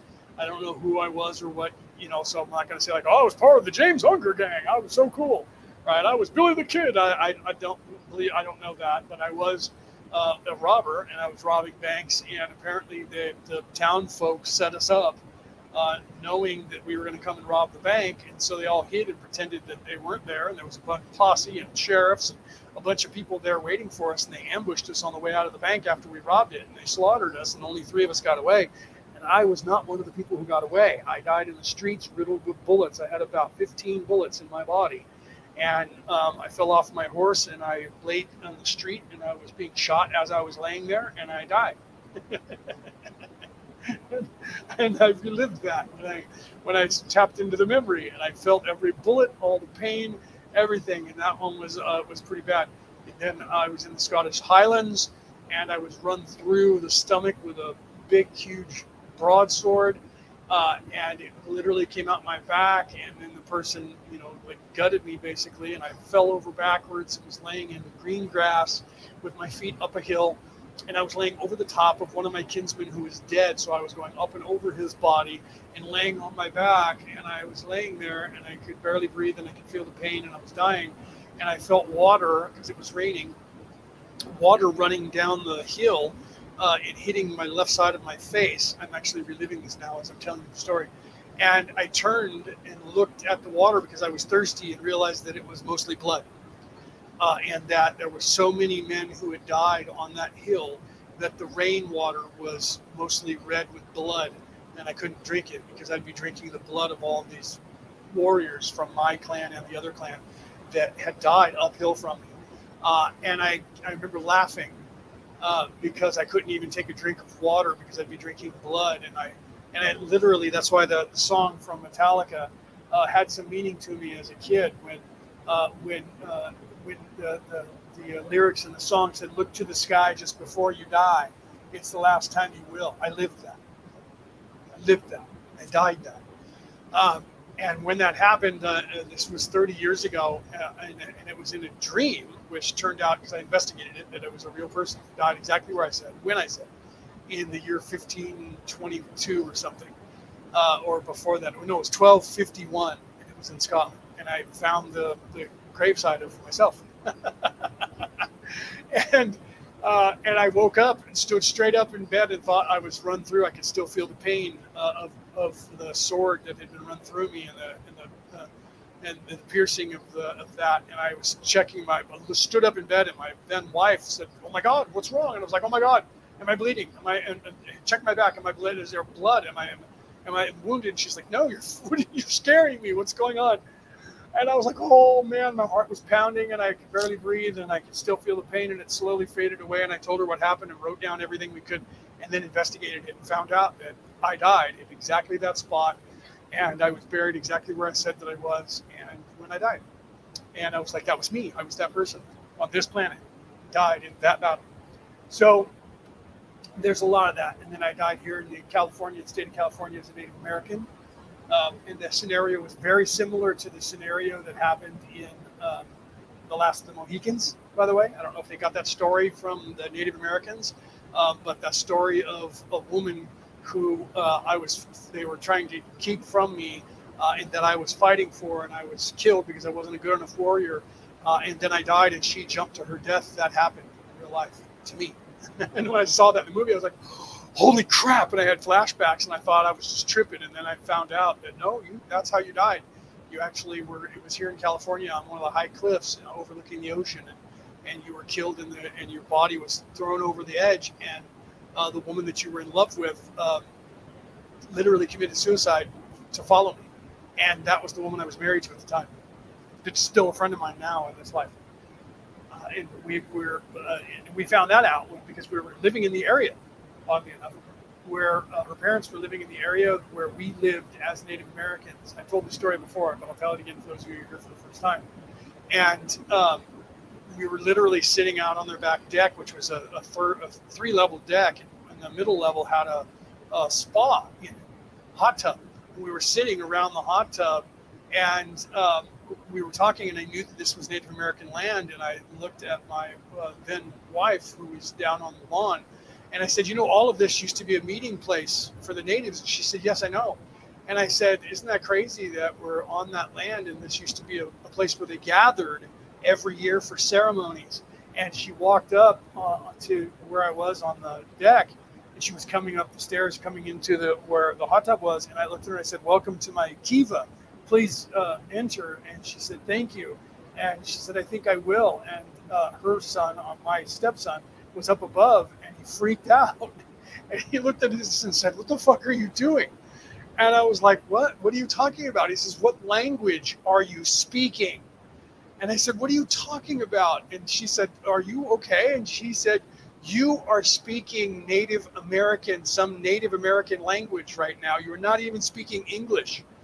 And I looked at her and I, she looked at me and, and I said, Are we not speaking English? And she said, Oh my God, we are not. and he's going, What are you saying? You guys are, there's something, what, what is going on? Are you guys playing a game on me? And then we switched back to English, but to us, we were speaking completely understandable to each other. And we, I looked up at him and I said, No, my God, we were channeling. We used to live here. We were here in this spot 200 years ago and died right off the coast here. And she's like, Oh my God. And that's when we went to psychics and found out that story. And then, then years later, uh, probably 10 or 15 years later, all of a sudden they, uh, the movie comes out, Last of the Mohicans, and I see the scenario happen, and it's supposed to be somewhere in Kentucky. And I'm like, oh my God, I did, I lived that. I was that guy who got killed.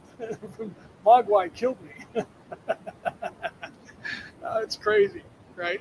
So, anyways, okay, let's continue. We only got about a minute and a half left. Appropriate questions. It's difficult sometimes to ask precisely the right question. I don't wish to go over any ground that we've already covered. I notice this period is slightly shorter than previous periods. Is there a reason for this? RA.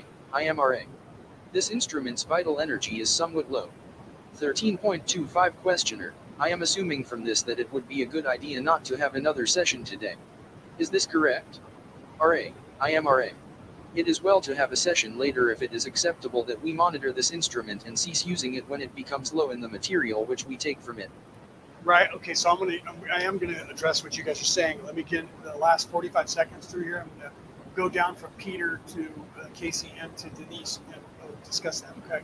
So those of you listening on the MP3 file, I'll read to you what they're talking about. and You'll understand where we are. Okay. So let me get the last 45 seconds of this session done. We do not wish to deplete this instrument. 13.26 Questioner. This is always acceptable in any session. I will ask my final question. Is there anything that we can do to make the instrument more comfortable or facilitate these communications? RA. I am RA. It is well. Each is most conscientious. Continue in the same. Is there any other short query? 13.27 Questioner. Tom Flaherty will be here this evening and will be helping in the evening session. Is this all right? RA. I am RA. This is correct. I am RA. I leave you in the love and the light of the one infinite Creator.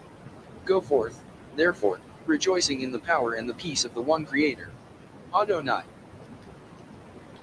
Okay. So uh, Casey had said, um, she said, I saw some terrible things the first time it happened to me, but I've also seen a few decent ones too, talking about different regressions in her uh, past lives. Uh, yeah, sometimes that, that happens. I, I've talked about energy vampires. I'll do this really quickly, and then I'll go into what you guys are talking about here.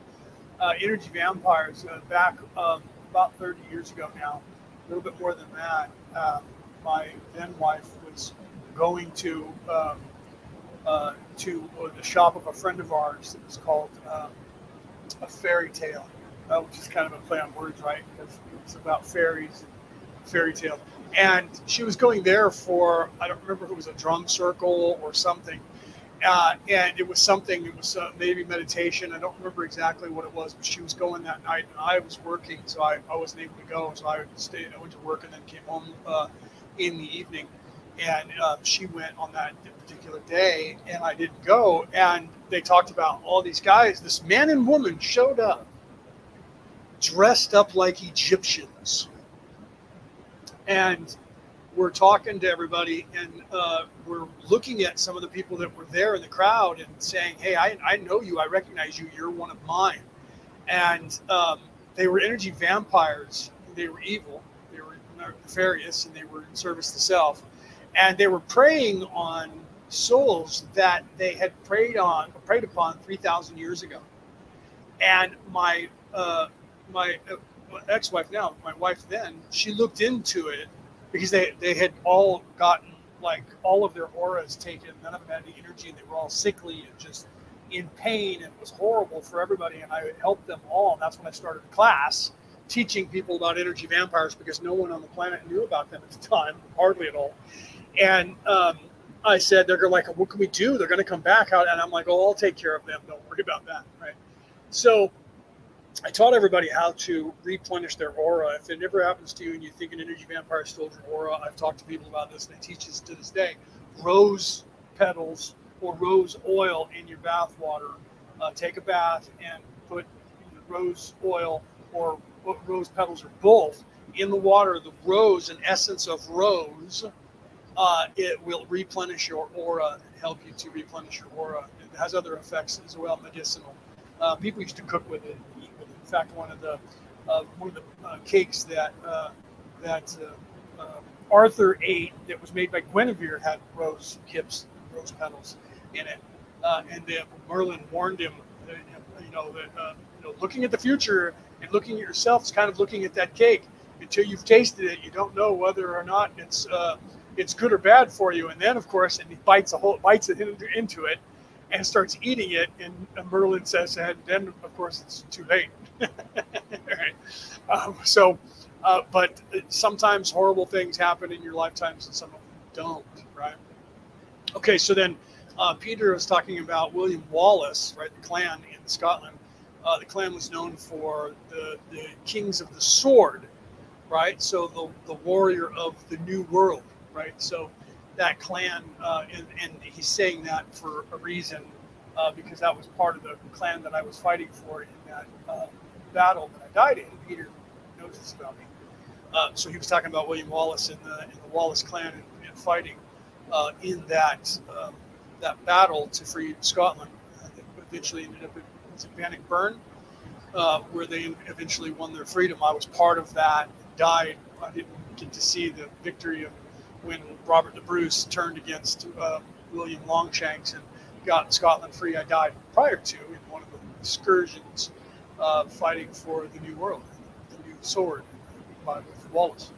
Okay, so then Casey had said, um, uh, "Did you see them? Oh, it was because of your gifts. Oh, right. So at first, this is Casey said, first." Uh, it was a, a, healer that had happened to me, and I, was, I saw four different horrible past lives, like a movie reel. That's how they come to you.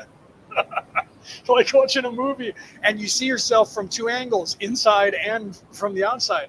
So it's like a movie, but it's like a movie that you see first person and third person uh, at the same time. So it kind of sucks because you see yourself uh, get killed from the outside, and you see it and witness it from the witnesser and, and from the inside. She said, I later figured out that there was reason uh, Spirit showing me this. There always is. You never are given anything without there being a reason. Nothing happens. Uh, uh, there's no such thing as coincidence. Like I said before, that's a word invented by people who don't want to know the truth. They're afraid to go any further. Right? Denise said, I was told I was gifted, but I don't know what they are. I'm trying to, during meditation, hopefully I'll understand today. You will, um, you, uh, the reason you don't know, Denise, um, what your gifts are is because you haven't decided what you want to be first. You can have every gift. Every person can have any gift. We are creators. Okay, we are not just beings that happened stance that happened here. Okay, so you have to decide what you're drawn to and what you want to do as a main thing, and then focus on that. But you you're you're, you're still wanting to have everything, and that's okay. Uh, you have to put them in order in your mind of what do I want do I want to be a healer? Do I want to be this or I want to be that? And then decide what order you want those in, and the, and the, and the universe will give them to you in that order. But you have to be very specific, and because you're undecided, the universe is going to be undecided because the universe only does what you tell it to do because you're in charge. Okay, so know that. It's just you have to decide what it is in, in your heart. Uh, what am I ready for? What do I want to, to, to be or become? And that's what you will be and become. Okay. Uh, and then Casey said, since then, I've seen like two more of my own, and there's a reason that they showed specific things. Yes, specific things, right? Let's see. Uh, I want so much to learn and understand, especially after watching Leo. Thank you. I didn't know I was gifted when it first happened. You never do, Casey. Casey said that part. You, you never do. You know, when you first start seeing stuff, you don't know that you're gifted. You go, wait a minute, what? so, and then Denise said, Jamie, yeah, Jamie Wolf, Jamie Watson Wolf told me that I could, uh, could I could do what she does. Uh, I'm a healer and sensitive, but uh, I, but I'm confused. Well, see, that's it, it, again. I can do all that too. I do medium work. In fact, I do some of it here for you guys, and you don't realize that I do it. Um, I do channeling. I do all of that, but you have to. We teach that. Uh, get a hold of uh, either Peter Kyle or, or Peter GV, uh, and uh, we teach that. We have groups that we teach that in. And Jamie now does in a group uh, where she did a reading on me. Which if you guys are in that group, you should go and watch that reading. She did me, and then she did Peter GV from South Africa back to back, and both were crazy, crazy, uh, really good reads. In fact, she was tripping because Casey, you and I talked about this. Where she was actually seeing um, me in a spaceship uh, and and uh, saying you're like a commander of this of this fleet in the spaceship and, and, you're not even from here and she was like what and she's laughing why are you guys telling me this she says what are you telling me so even it was it was even sounding crazy to her but you and I just discussed this about you uh, just like Dave prior to that but I didn't discuss that with you about me but we I we were talking about you and your stuff but she mentioned me and uh, that and there is a reason for that. And I don't remember if it was Ra that said this, but it was someone uh, that uh, psychic channeling uh, said that um, there are you know legions, not legion like the devil legions, but legions of of, um, of space warriors uh, that are here that are commanders of fleets that have been hidden. Um, because of who they are on this planet, and some of you are those commanders uh, and some of you are part of a larger consortium of 3D, 4D, 5D uh, uh, people who uh, would be considered soldiers, but not warlike in the physical 3D. There are other ways of uh, non-physical, spiritual, uh, you know, being a warrior and defending the light, where you're not actually physically attacking with weapons and laser beams and bombs and missiles that's only in the third dimension and all the octaves of this dimension. But there's similar things that go on that have to do with that. That's why we're starting to figure out magic and magic wars and things like that. Um, and we're seeing that in movies and stuff. So, yeah, Peter's talking about the energy of vampires uh, and in his life trying to bring him down, and uh, it, it, didn't work. Yeah, he's because of who Peter is. It's very difficult for them to attack him they try.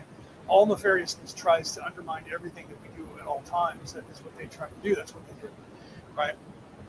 So, uh, and then Casey said, just like you, Leo, I found my own grave in real life, right? Isn't that kind of freaky when you do that? You're like, oh my God, I was that that body that's underground right here. I occupied that when it was flesh, right? And it's kind of freaky when you do that first first couple of times. After that, you start getting used to it. You're like, yeah, I lived many lifetimes right? So I had a past life 30 miles from here, from where you are now, where I am now, she says. And I found my own grave and uh, my daughter's grave. Yeah. Uh, like I said, I, uh, from where I'm standing right now, about 70 miles, I grew up less than 10 miles from where I died as a Native American and where I lived as a Native American. I lived on the same land. This lifetime, I lived on the same land I lived on a couple hundred years ago as a Native American. Died on. Isn't that crazy? but I'm now currently a little further north. I'm moving back down that, down that area.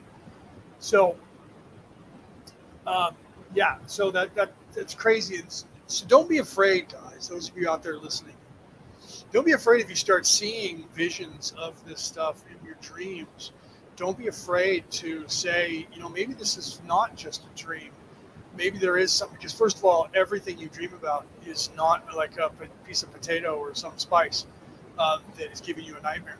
That might give you a sour stomach, but everything that goes on in your brain is is because you're working on something knowledge about something that you're working on that is in fact uh, stuff that you need. Your subconscious works on things and shows you, but it shows you things in, in parables and in imagery. So it's not a uh, thought process, right? Penny says, damn it, I'm late again. Yeah, Penny, you got here just in time. You should rewind because you got here just in time because I'm about to go off the air this week. Um, but it, you should go back. We finished session 12, just so you know, Penny. Um, so we're, or, or is it 12 or 13? 12, 13, whatever. We just finished it and we're moving on uh, next week. So we finished that out. But uh, we talked about, um, uh, continue talking about the evolution of, of, of the spiritual mind and body uh, from the first to the third into the fourth and fifth. And then uh, continuing showing you um, that, uh, including talking about past lives, past life regression, and how that influences, uh, in some ways, our uh, our now. And because you have to realize this, and this is why I bring this up, as you're getting closer to the fourth density, and you're getting through the third density in octaves, you're moving up in the octaves, and you're getting closer and closer to graduating, or you have, but because there is no harvest currently, uh, the harvest is going to happen, but because there isn't one, um, you will then return. If I died today, I will be born again really quickly. It used to be a, a, a wait of 100 years um, before you are reborn on this planet. But that's changed now. You can die and come back three, four, six months later uh, because it's so close to the end of the cycle that uh, if I died today, I would reincarnate quickly into another body someplace on this planet. Um, uh, it, it, until the harvest, and then when the harvest time happens, then I'm then I, you know, unless I choose, because once you have learned, if you're a wanderer and you have given your say I signed on for 75,000 years. At the end of the 75,000 years, if things haven't changed, then you have the right at that point to say, okay, I signed on for this. I don't want to do that. But most of the time, the wanderers come back no matter what.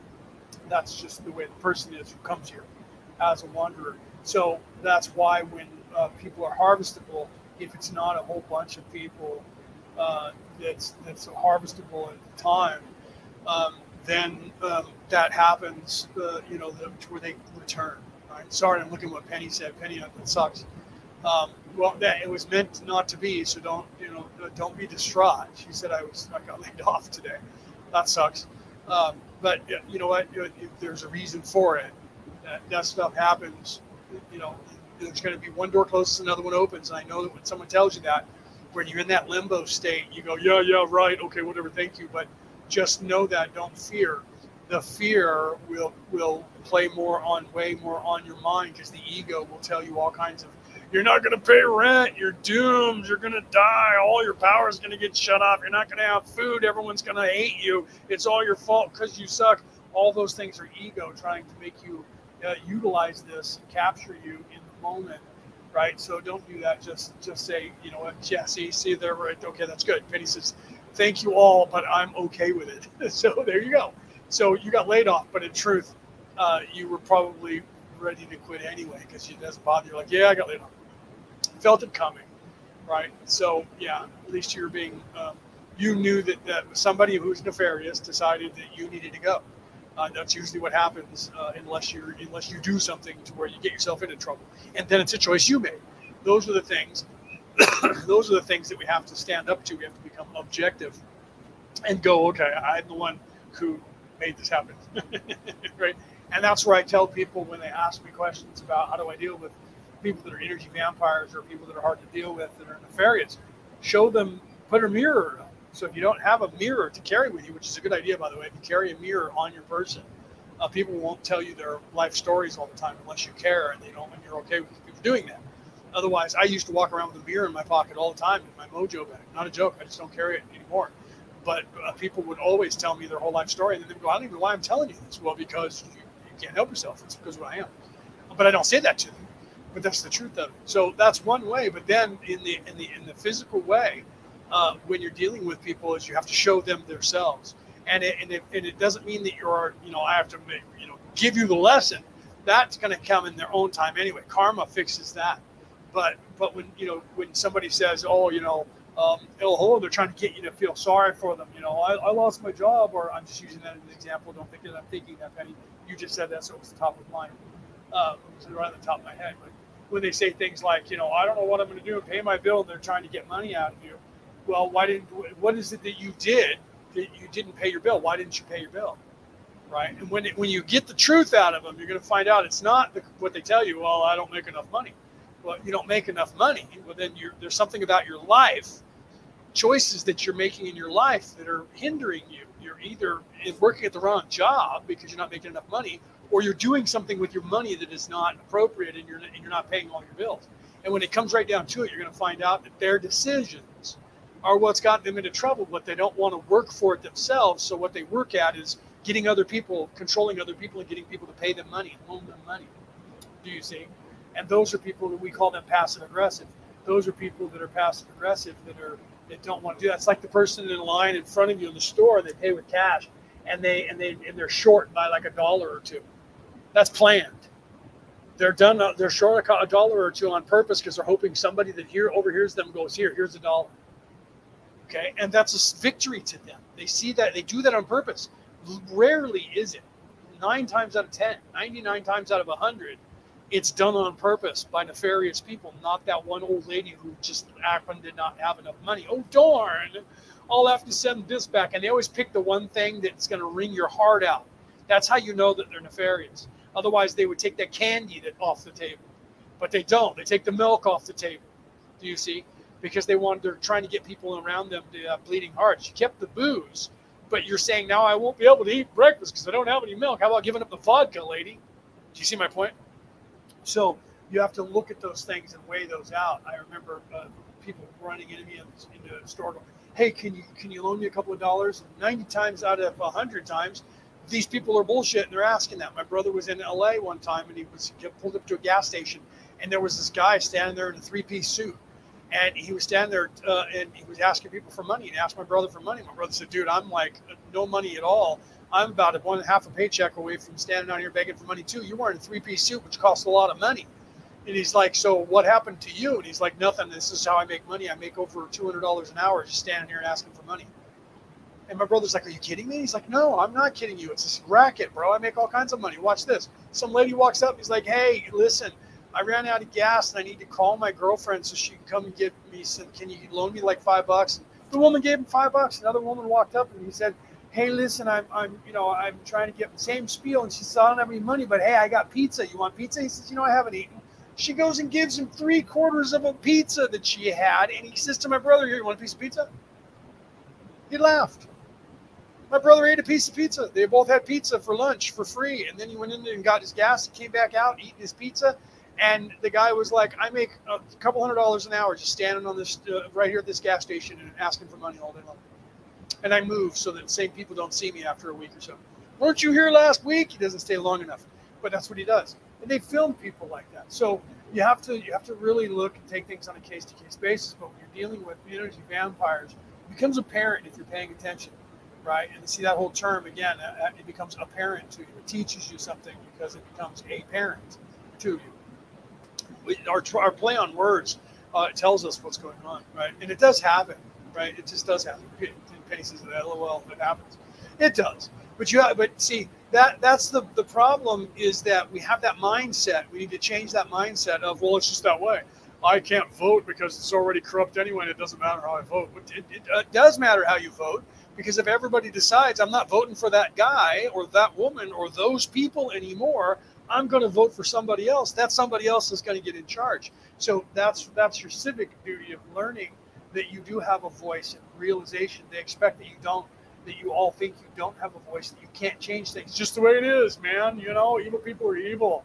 And you accept that. When you accept that, you're being subjective. Do you understand that? You're being you're being a subject, you're being a slave at that point. You're not being objective.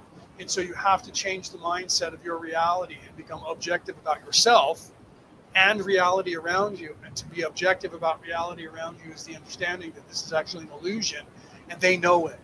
We talked about that. Ra talked about that. That the information that is coming through that is that is working on your ego to make your ego make you live in fear, that doesn't work on evil people because they don't have an ego or they have an ego, but they're not listening to it in the fear way because their ego is pumping them up and telling them that they are the greatest in the world. So therefore, the information that comes to their head is the true information that is we are taking over and that we're gaslighting these people. That's how they all know to do the same thing. Okay? They don't they don't teach it to each other, but it comes to them naturally. They gain that knowledge the same way you gain the knowledge you gain that they don't gain. And this is the thing that people don't get because they don't see it. Because I'm not privy to the information that someone else is getting. I just assume they're getting only the information that I'm getting. They're not. Your the information you're getting is tailored to whether your soul is in service to self or in service to others. Okay, so there is another half of this reality that you are not privy to whatsoever unless you look for it. And then you can see it and hear it. But it, you have to become in a place to where it will not affect you. And sometimes people think that it's going to. I remember when I was reading Mein Kampf, which is the My Struggle by Adolf Hitler. There were people in my life that thought I was going to become a Nazi because I read that book because they thought I was weak-minded It would be uh, turned into a Nazi.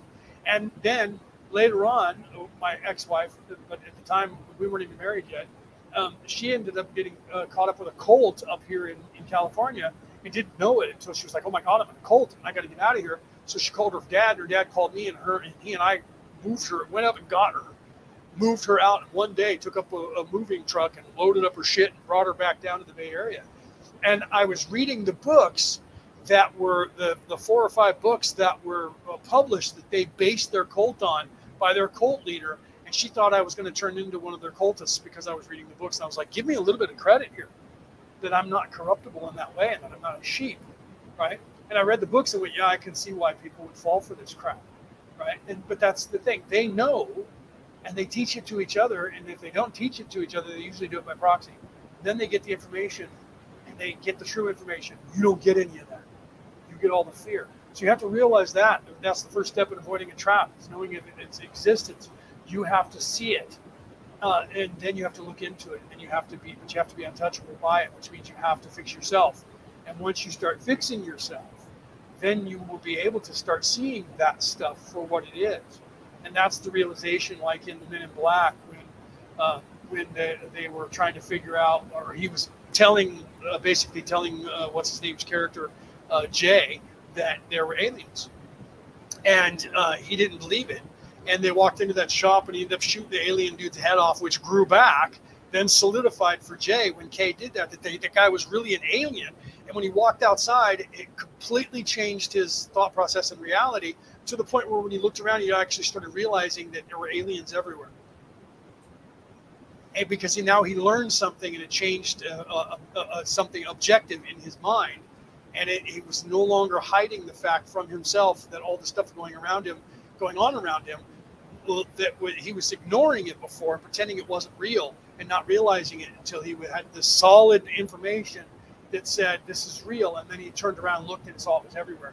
And I mentioned that because I said that to my sister about the cabal and their symbols in company names and symbols that you see, like Taco Bell and, and uh, Mobil One, and all, just almost all of them company logos, and that they that they actually designed that on, on for a reason. Orion Rising, cover of my book, and the symbol for my show, with the Giza Plateau at night, the words Orion Rising above that, and Orion, the constellation rising in the sky above that, with my name above that, has multiple meanings. It's ambiguous. When the Giza Plateau was built, the Giza Plateau, above that in the sky, mirroring uh, Orion's belt, is those three pyramids when it was built.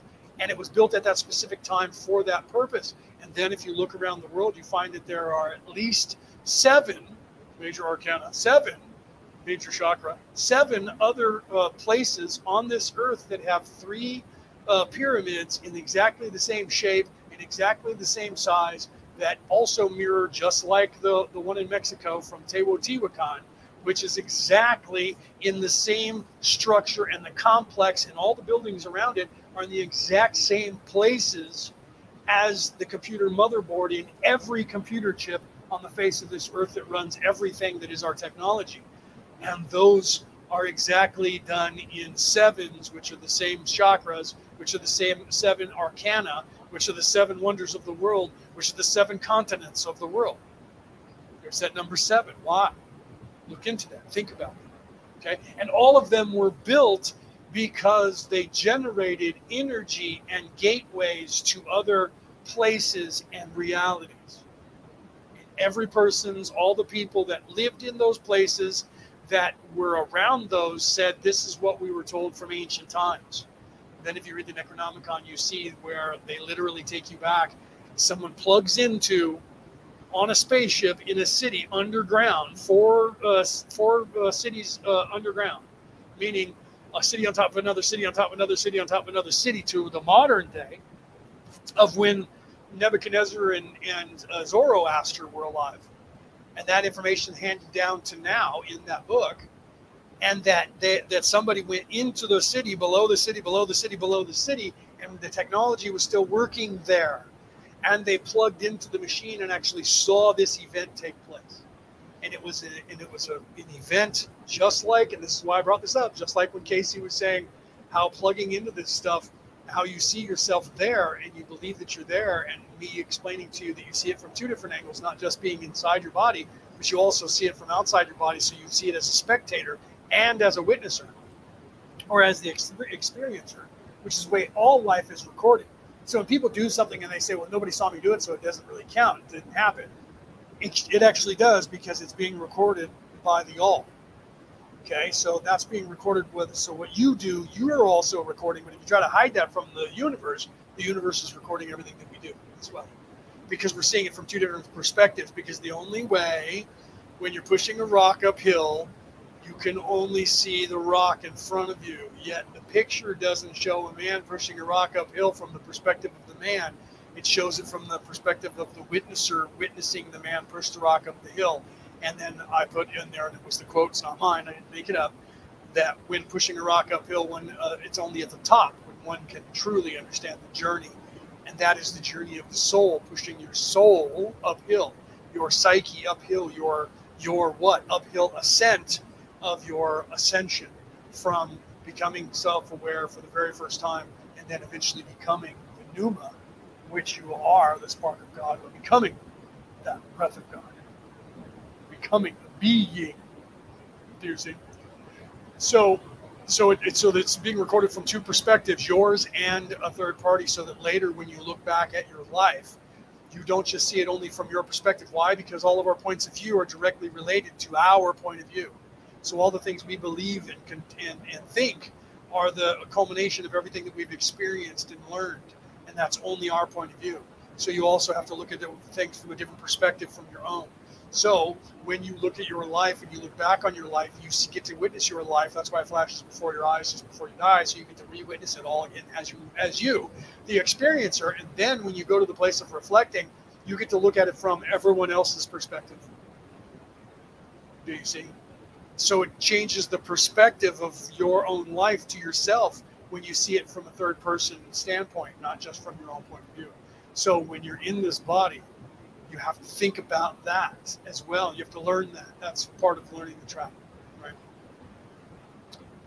Yeah, see, and, and that's my point. That's what I was saying. Casey said, yes, I've seen them from from first person uh, point of view and also as the witness. Yes, that's why I made a point to say that because earlier you didn't say that. You said I've seen you know uh, uh different lives that I had and how I died, and I'm like, yeah, but when you see it that way, with your third eye or in a dream, you're seeing it from two perspectives yours and the witnesser.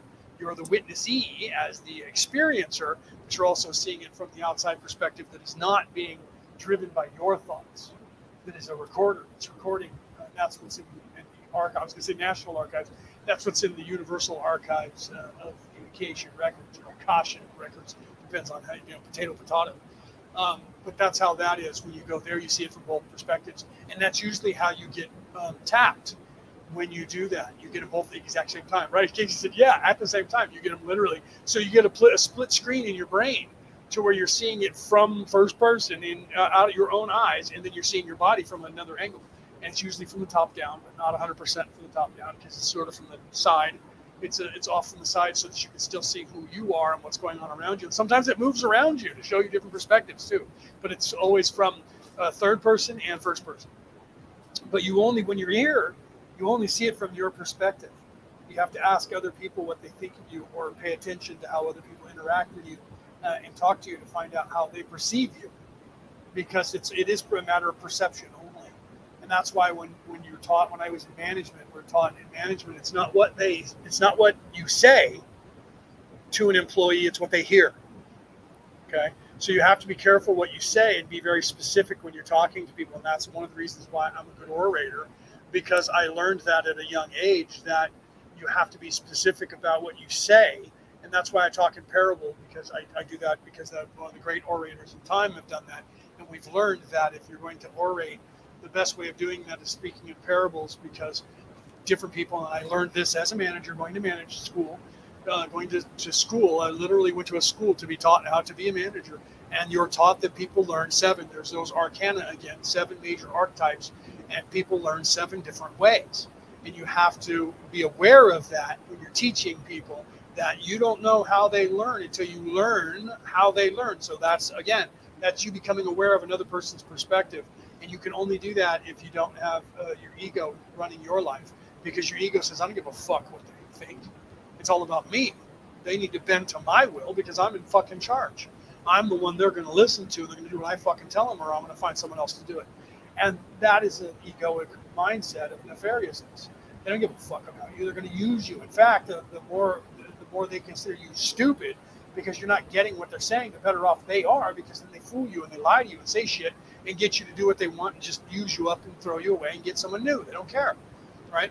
So there's the difference. So if you're in, service to others, you, you want to you want to learn that about other people. So the only way that you can do that is first you have to learn yourself. There's a book that's out there that my uh, my second wife let me read, and I sent it on to other people and told them to pay it forward because it was also written by somebody who was a great orator uh, in in writing and uh, this doctor was, uh, you know, it's a love language, and everybody has their own love language. What is that? It's what was taught to you by your parents and your grandparents and everyone in your life of how the dynamic works between male and female, and depending on when you were born and where you lived in the world. Your environment is going to dictate how you see things along with your experiences. So that's why people say, you know, I married my dad or I married my mom or, you know what I mean? depending on whether you're a mom's boy or a, or a daddy's girl or a mom's girl or a mom's boy, whatever, right? Uh, you end up looking for one of those uh, characteristics or many of the characteristics of your family, unless they you had a really bad childhood, a really bad life. Then you're going to try and look for something that's opposite of what they are, but you don't know what it is. Do you see? So your love language is something that you again have to look within yourself and say, what is my expectation for my spouse, and how is it that I can change myself to be more uh, in, in tune with my spouse and get my spouse to do the same so that, that we both um, have an understanding and communication so that we can better our relationship. And you have to be aware of that. Again, first step in avoiding the trap is knowing its existence. So it comes to play in every th- aspect of your life to be objective and to be honest with yourself and, and take the criticism and don't let your ego get offended when someone says, you know, I hate that you leave the goddamn cap off the toothpaste every fucking day. It drives me crazy right? Or you leave the, the towels wet or you don't squeegee the fucking shower, whatever it is, right? I have a thing with people not cleaning and closing uh, condiments, you know, ketchup and mustard and things like that.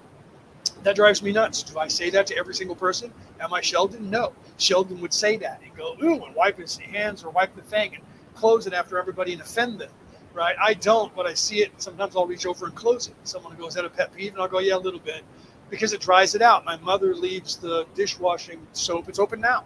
My mother leaves the dishwashing soap open, the lid open. That dries out the soap, it makes it more concentrated, it makes it harder to get out of the thing. Eventually, if you don't use it fast enough, it'll dry up in there. She also doesn't clean the lid, and right now the, the lid is blue because of dumping it and pouring it on stuff. And some stays on the lid and it stays there, it drives me crazy. So every now and then I go over and I wash it, clean get all the soap off of it, use it use the soap. It's because I recycle everything. I use that soap. It's now concentrated on the thing. I get it off on a, on a sponge or on my hands, and I use that to wash dishes with. And then I clean it and put it away. It'll it, eventually my sister will come over and leave it open. Right? Or my brother, somebody will come over and they don't close it. I'm a Virgo. It drives me nuts. I don't harp on them and go, God damn it, close the fucking right. My my father-in-law uh, used to get mad when people would get in his car and change the seat position in the mirrors and not put it back. Well, how are they supposed to know where what's right for somebody who's three inches shorter than than me, uh, or maybe even uh, or maybe a few inches taller? How are you going to put the seat back in the exact same position? They have that program now where you can press a button, right? In some cars, you can get in there and press boop boop boop, and it, and it moves exactly everything. The mirrors and everything move to where you had preset and, and put down. But if you can't do that, you can't fix it.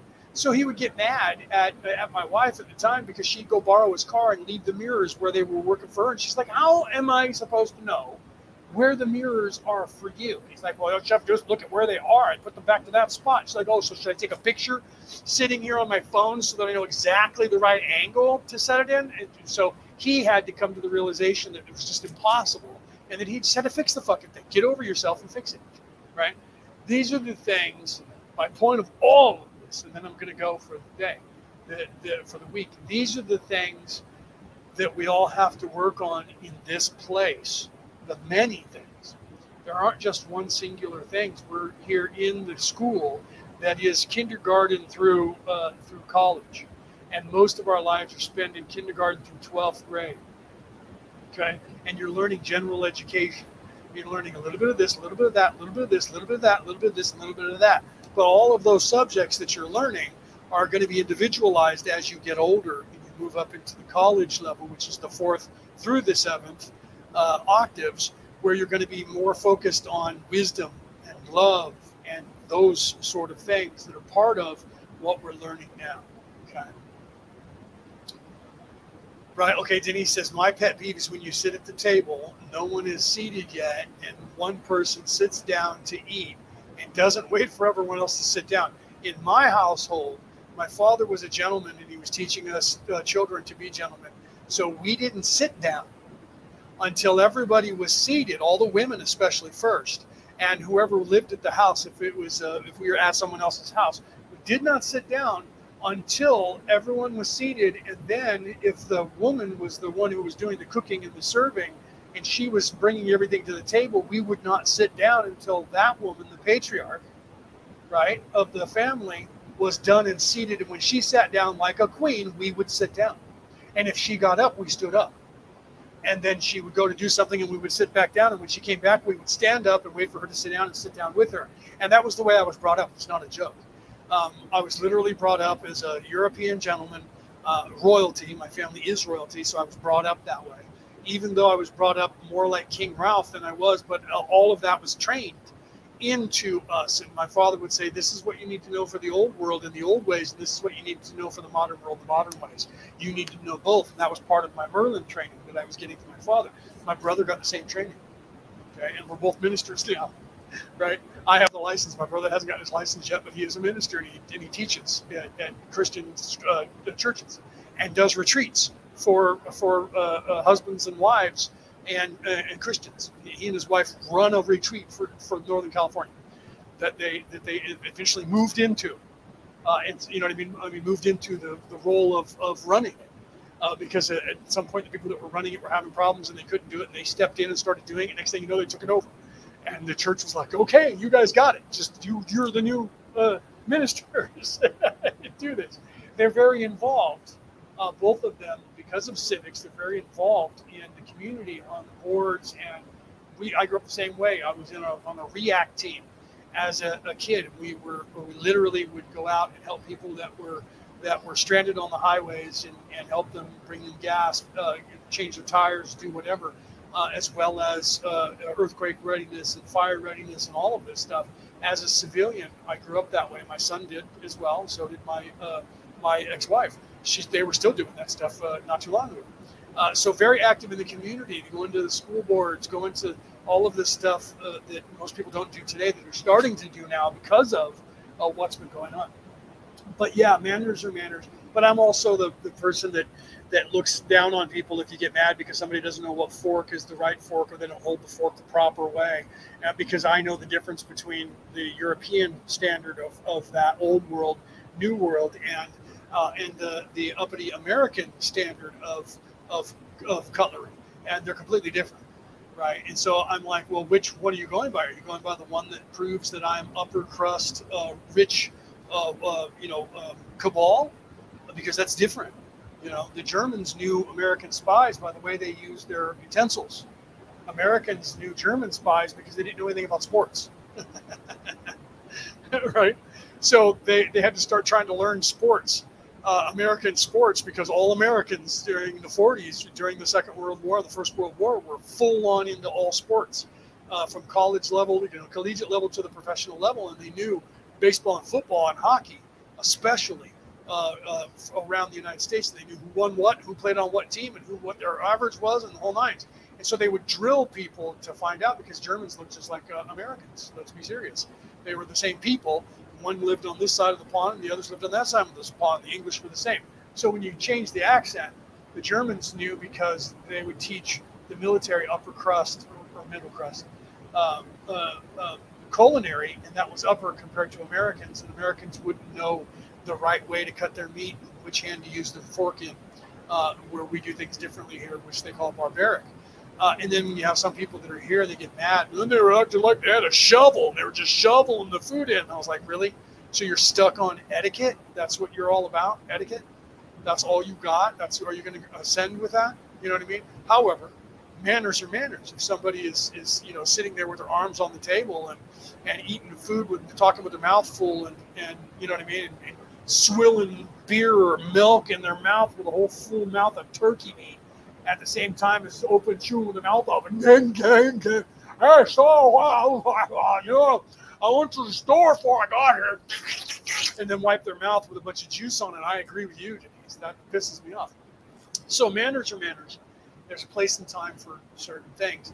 But these are the things that Ra is teaching us, trying to, some of them, uh, that are also trying to expand our consciousness to the idea of looking at things from not just our perspective and getting used to uh, expanding your consciousness to seeing things like we talked about in your past lives where you realize that, that it's there.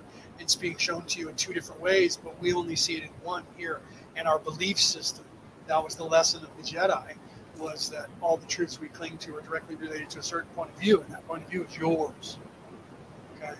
And, it, and as you ascend uh, in knowledge, you gain more knowledge from the universe, which is universal knowledge, and and then you start realizing that your thinking starts becoming more in line with other people of the same vibration as you move up, and then you that's when it, it, it tells you, okay, what I'm learning is not fake, uh, because other people are learning it too. We all are, and it's not.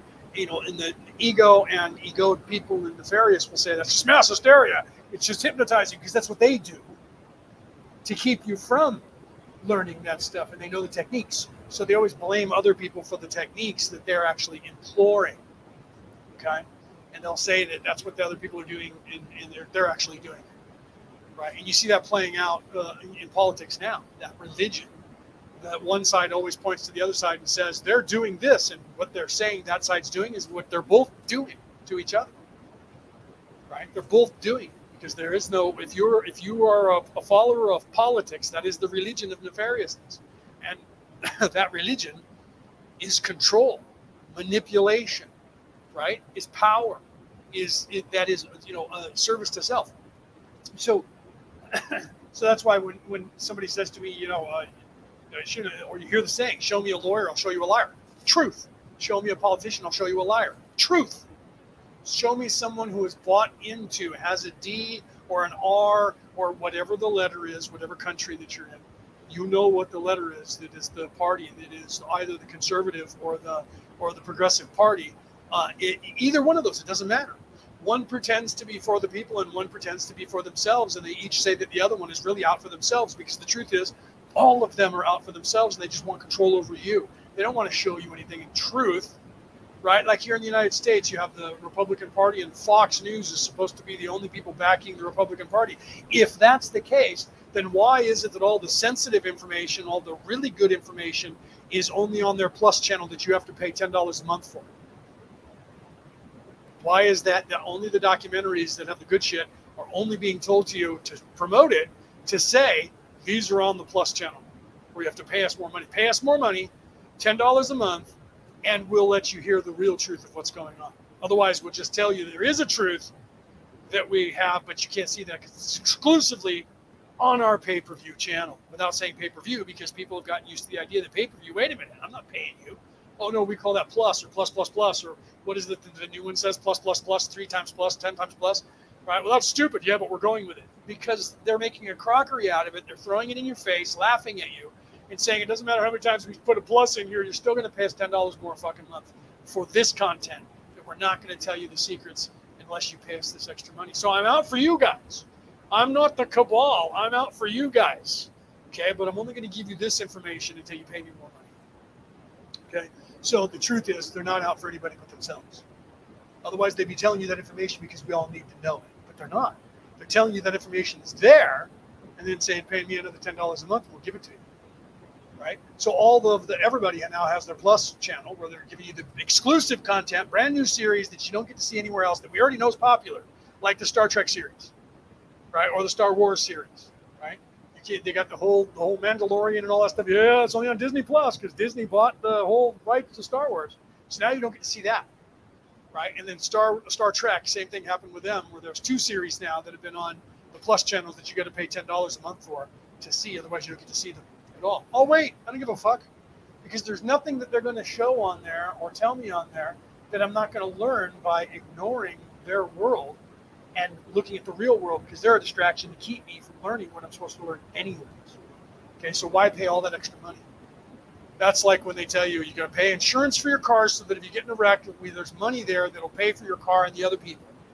Okay, but your car might break down, and if it breaks down, you don't not going to have the money ready to pay for it when it breaks down. So pay me another kind of insurance, and that way we'll pay the premium, which then we'll raise and make and get the money back from you that we lose from you when your car does break down and you use it. They do the same thing for your insurance. I have insurance on my physical body. If something happens to me, I'm paying for that insurance, but that doesn't get covered everything. So now we have this other new insurance. It's called AFLAC that I pay into that will then give me more money to pay for the stuff that the other guys don't pay for. That's all my money anyway because I'm paying for it. But they, they get you fooled like they do from Amazon Prime. Pay me $45 a month and you can ship everything for free anywhere in the world all the time because they know that most people don't ship more than $45 worth of goods in any one given month or year. So they charge you for it for the same reason that credit cards give you credit. They make it up and they give it to you knowing that they're going to make profit off of you. And then they have you believing that you're getting something for free when you're not. You're paying for it ahead of time. And then if you've overpaid, okay, if, if say I haven't paid enough, right? Yes, Casey, it's all bullshit. If I haven't paid enough, and they and they, and they you know to cover the cost, and my car breaks down and it costs five thousand dollars, but I've only paid in two thousand dollars. Guess what? They raised my premium, and now I owe them more money. Why? Because now they need to make back the money because they've lost money on me. So they have to make back the money that I charged them by raising the rates. They do the same thing with your insurance. They raise the rates of your insurance when you get in an accident, so you have to pay them more money because now you're a liability because you got in an accident and they, and you owe them money now.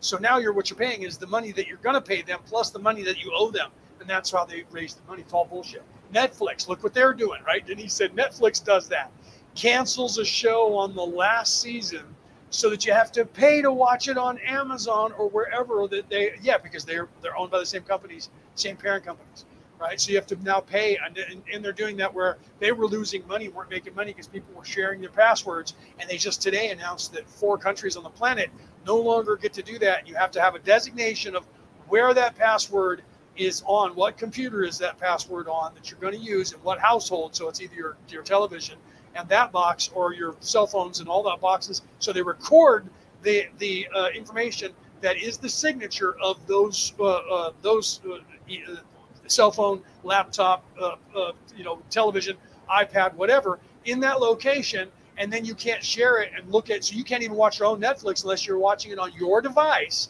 that is already hooked up on their network because they don't want they're, they're losing money and they realized that they were losing money and now they're like we're going to make money. So now they're forcing everyone and they haven't enforced it 100% in america yet but they're gonna because the rest of the world is going to put up with it.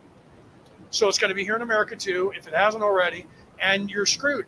Look at okay barack obama in uh, in when he was in office decided he got paid probably hundreds of millions of dollars for doing this, obviously, otherwise he wouldn't have done it.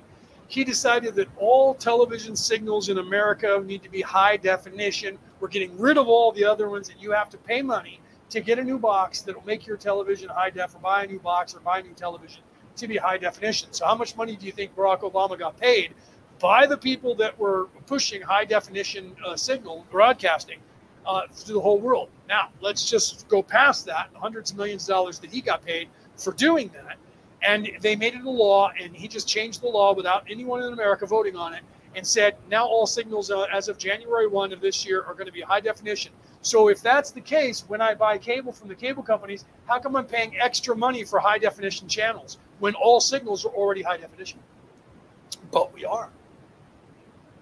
Okay. And what they did was because I worked in the movie industry and I worked on authenticating images and video for most of my life. I did it as a profession, starting in my 20s, and I continued doing it, and I do it still uh, in, in, some respects now for Ancient Aliens Worldwide and for the Ancient Aliens World. I did this literally uh, for 35 years now, authenticating video and photograph imagery of everything, up to and including, and mostly UFOs, spaceships, and, and that kind of stuff. Okay, but other things as well right? Saved a lawsuit for a company that I was working for when a guy brought in a poster that was uh, it was supposed to be a limited edition poster, which it was it was it was, uh, but it wasn't one of the ones that he thought it was. It was a replica, but it was they had a, a the original title. I knew this because I knew the guy that was working on the set of uh, Return of the Jedi. Was called Revenge of the Jedi, and they made some of the uh, posters for the movie release and Lucas realized that revenge was was not part of the Jedi way; it was in fact part of the Sith way. And he said, "Wow, okay, we can't call it Revenge of the Jedi; we have to call it Return of the Jedi." And but they still had given out some of those posters, so those posters became worth a lot of money. And people were remaking the posters and reprinting them and selling them as the authentic uh, thing. So it wasn't the real McCoy. And this guy brought one in and I brought it into the frame shop that I was working at, and uh, one of the guys scraped it on accident because somebody dropped it and the glass broke and it, and it scraped the, the painting. And he was like, "That's worth millions of dollars," and he was going to sue the company. And I looked into it and I went to authenticate it, and I and I proved because I showed, look, the folds are printed. Though these were all folded up, the ones that were given away were not rolled up. The ones that were put in movie theaters are, are they're rolled up so that there's no damage to them. But the ones that are handed out at the parties by Lucas and Lucas Films were always folded and handed to the people. So there was creases that would be in the imagery itself that would distort the paint in the imagery itself. And when people were then remaking them, they were making prints of the originals, and the folds were no longer real folds, they were printed uh, uh, uh, replications of a fold in the paper. And I actually looked at it and said, this is not an actual uh, uh, return, return, Revenge of the Jedi poster. This is a reprint of one of those posters, and this is why. And I showed it to the, the you know the people at corporate, and they were like, "Holy crap! I think you're right." And they so they took it to uh, someone that was paid as a professional uh, restorer of imagery, and they said, "Yeah, he's right. This is a reprint. This is not an original document." Because those folds would actually be part of the, the ink was folded up and broken up and damaged by it being folded. And this is uh, not damaged. It's not even flaky. It's completely smooth. It's a reprint on this page paper of that original. This is not an original. And that guy was really pissed off and said, then he tried to say that we switched it. And that we switched it to steal it from him. And then, of course, he lost and he didn't go to court and he lost it. Uh, but those are the things that, that that you you have to look into. This is my point of all of this. You have to look at things from a different perspective. You have to learn that and to expect that there's going to be that everything that you see is not always what it is. It's what you perceive it as. Okay. So sometimes you think something's happening. That's why people say only believe half of what you see and nothing of what you hear. Right. I mean that's an actual saying. Believe nothing of you know none of what you hear and half of what you see and that, that's an Irish proverb, as far as I know. I know I sound like that Russian guy who claims everything is Russian, but that, I believe it's a, an Irish proverb, and it's true. When you get these these things into your head and you start to look at things, then you you're being objective. You're being honest. You're not trying to see something for what it, what you want it to be. You're being honest in what is it, not what I perceive it as. I know what I perceive it as because you're going to perceive that instantly you know, you look up, is that a, is that a spaceship? That's got to be a spaceship. right? But then you have to, in your mind, you have to go, no, all right, let's, is it a is it 747, any kind of known aircraft that I'm aware of, you know, and then you got to go through your mind of, of the memory of all aircraft. Nope, it doesn't look like any of those. Okay, then what can it be? Right? Do you know how many times that, especially in the modern era, in the last 15 years, especially in the last 15, where people have said, look, here's these spaceships that are doing these weird things over a city. I'm like, those are drones. Those are drones. Drones can't do that. Yeah, if you link the drones on a computer, you can program the computer to make the drones fly together and make different things. And no one knew that at the time.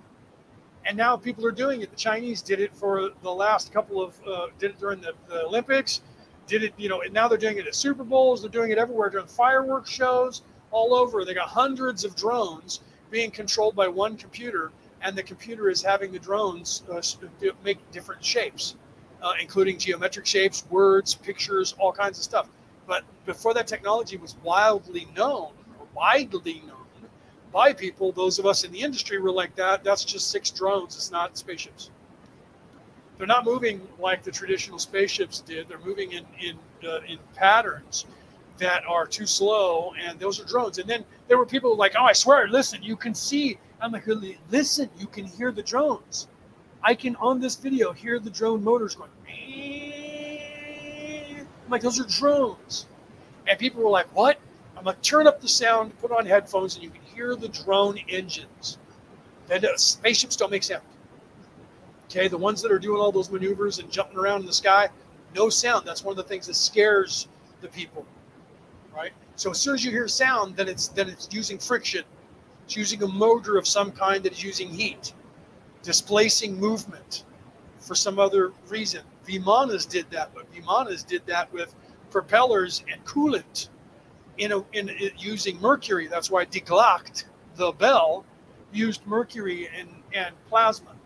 Okay, and that's where the Foo Fighters showed up because they were plasma, and then the bell uh, they couldn't control it though, and that but that was part of the whole uh, Philadelphia experiment, the technology, not the bells itself, but the technology that was running the bells, and that that whole thing. The reason that that's no longer being um, worked on is because they they've actually perfected what that was.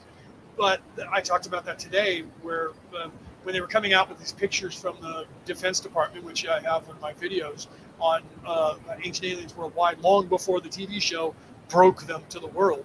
We already got them through the through the same um, you know uh, Freedom of Information Act and broke those wide two years before the TV show. All of a sudden started showing them. Started using our stuff in the TV show. Which, if you're an Ancient Aliens Worldwide, you're used to that. For the last eight years, Ancient Aliens Worldwide takes most of their uh, concepts for the uh, shows that they make from our conversations that happen in our group. That's no joke. They've been doing that the entire time. Um, we know that. We're okay with it because we're still trying to get the information out there. So if we assist them in giving them information where they go, hey, that's a good idea, we could really do a show on that. And then they extrapolate out from that and do something slightly different. But it, we can tell that it was spawned from our conversation. Everybody can say, ah, it's another one of our conversations that we had six months ago that's now an episode. It wasn't because they were testing out the knowledge or we just happened to get lucky 100% of the time, like for five seasons straight. Anyway, um, so I think that's hilarious. But they were had a picture that was done from the Defense Department from a U.S. aircraft here in California, and uh, the picture shows this, uh, this, aircraft spaceship, and there's this white ring around it. They're like, that is cold. It's not even hot, so they're not using, you know, uh, some engine that has friction. Like, yeah, they're not. I already know the answer to that because you guys do too, because I was given a, a, a document that came from uh, a, a documentation from the CIA that was uh, given to pilots that had uh, theoretical engines uh, in them and had the specs of these theoretical engines that didn't really exist that I know do exist. Uh, and one of the, the signatures of an engine, because everything that we have is based on friction, so it's a heat signature for every engine. But there are engines out there that are not based in that spectrum. And I talked about this. I haven't talked about this now for years. So most of the videos that I talked about this have been deleted.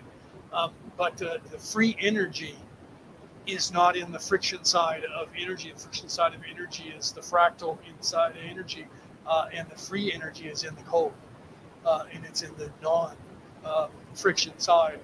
And as long as we keep looking for uh, free energy in the friction side of things where we have to blow something up or destroy something or set something on fire to gain energy or create energy, we'll never have free energy because that's not where it is. Free energy is in the cold uh, side of things, on the other side of the spectrum.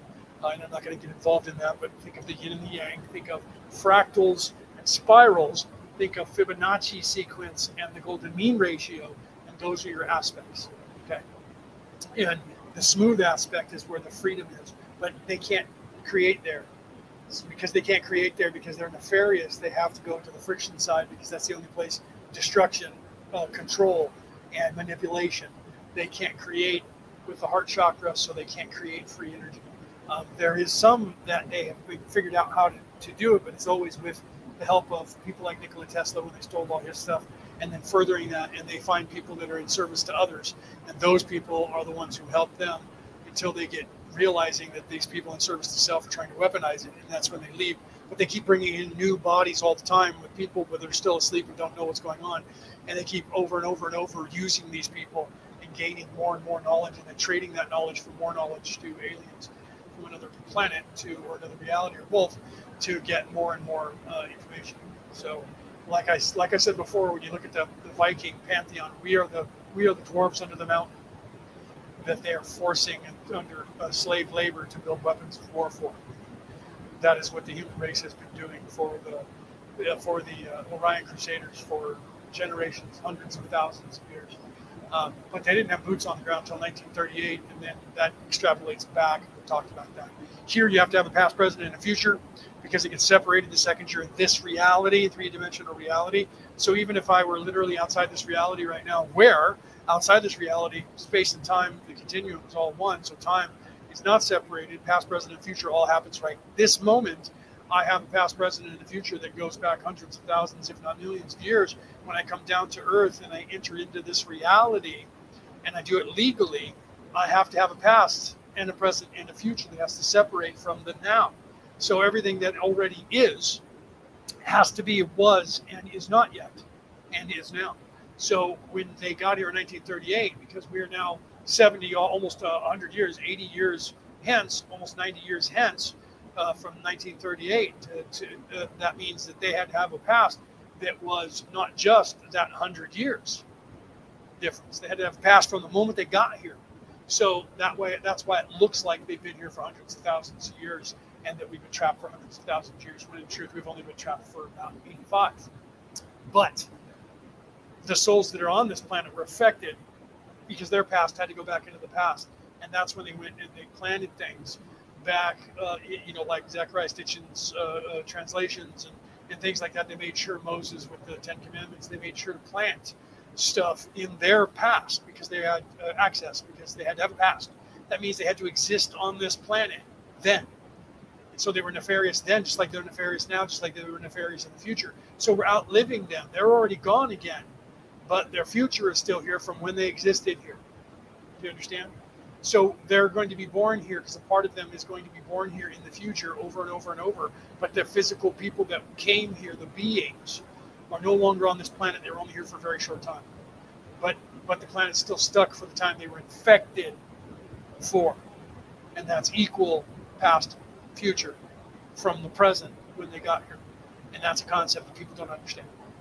Okay, and then some people get locked into the whole temporal war and think that there's only one outcome in the future, and that's the one where the AI is in control and the human race is, has got a low population. That's only one outcome that only nefarious people or people that are still stuck in that way are going to go to because people, when when the majority ascends, the people that are here in 3D reality, you're not going to be stuck here, not going to be left behind.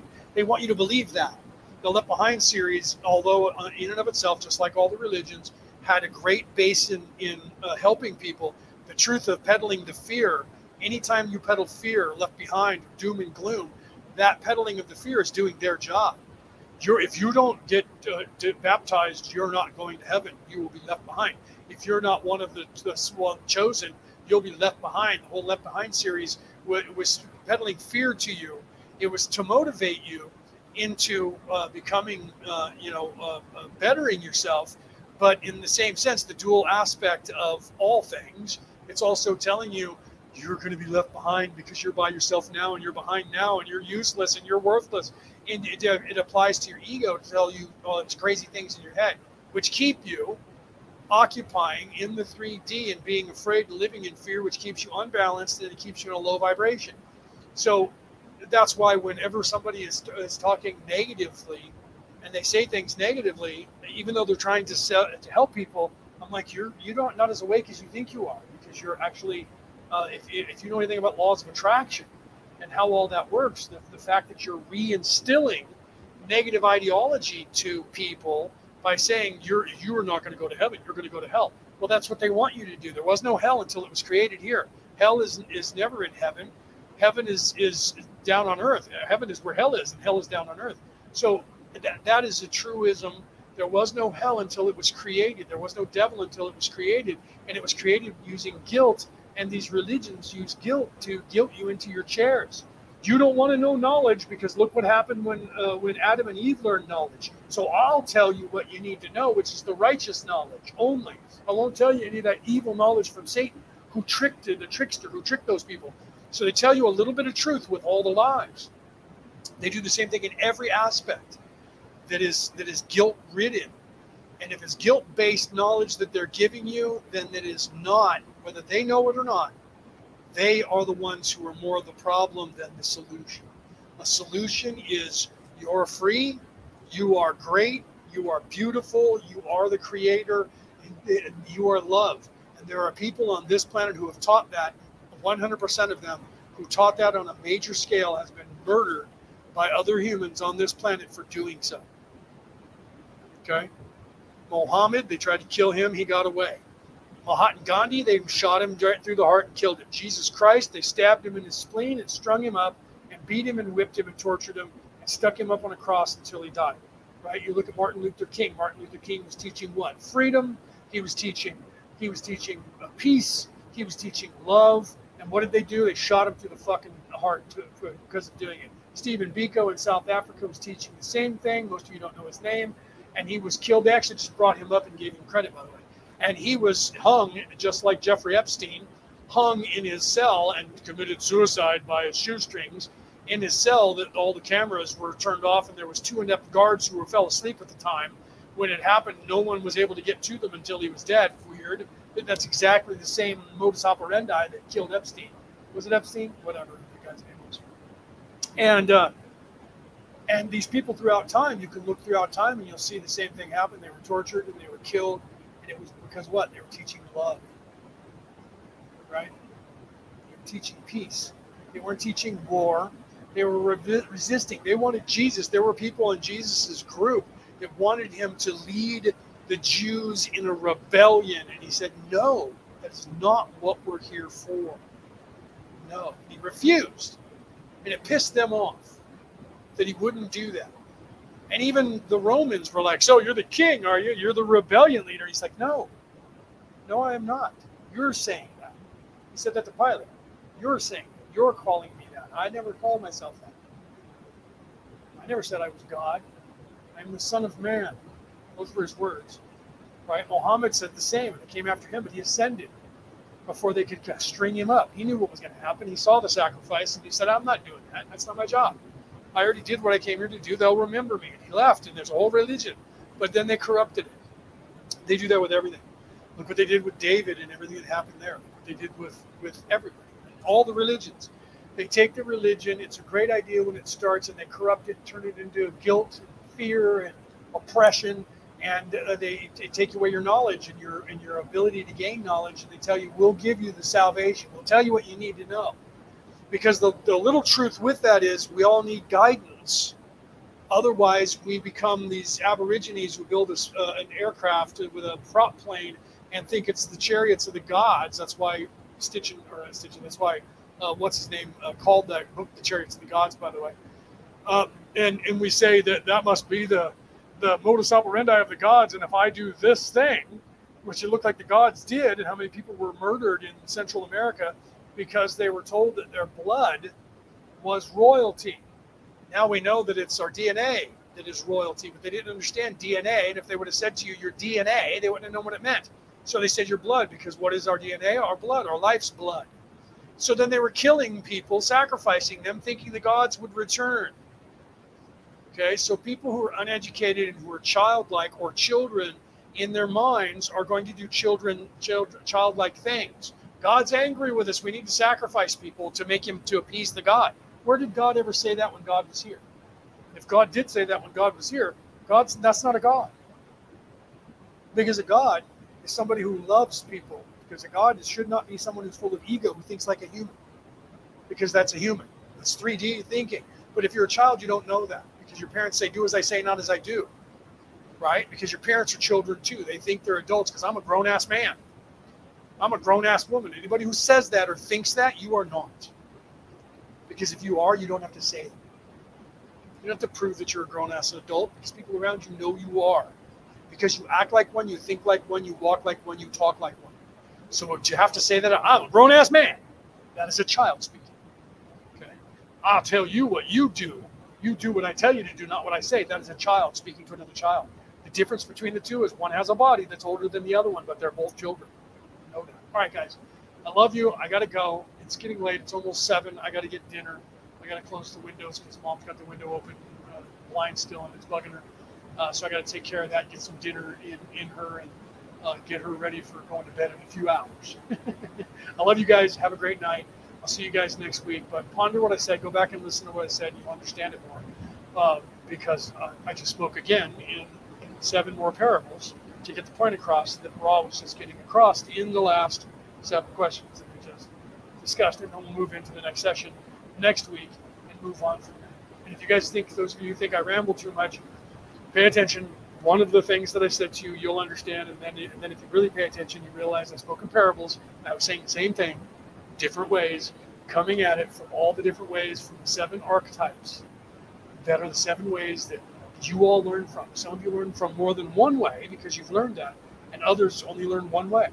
One of the things I said to you is going to ring true, and you're going to get it. Don't feel bad if you don't get the other ones. It's just not the way you learn. It's not your fault. We, I had to learn how I learned. I learn how is it that I learn? Same thing. How is it that I love? How is it that I express myself? How is it that I figure myself out? Those are the things that we have to figure out about ourselves. Have a great night. Have a great weekend. And uh, may your God go with you. Peace.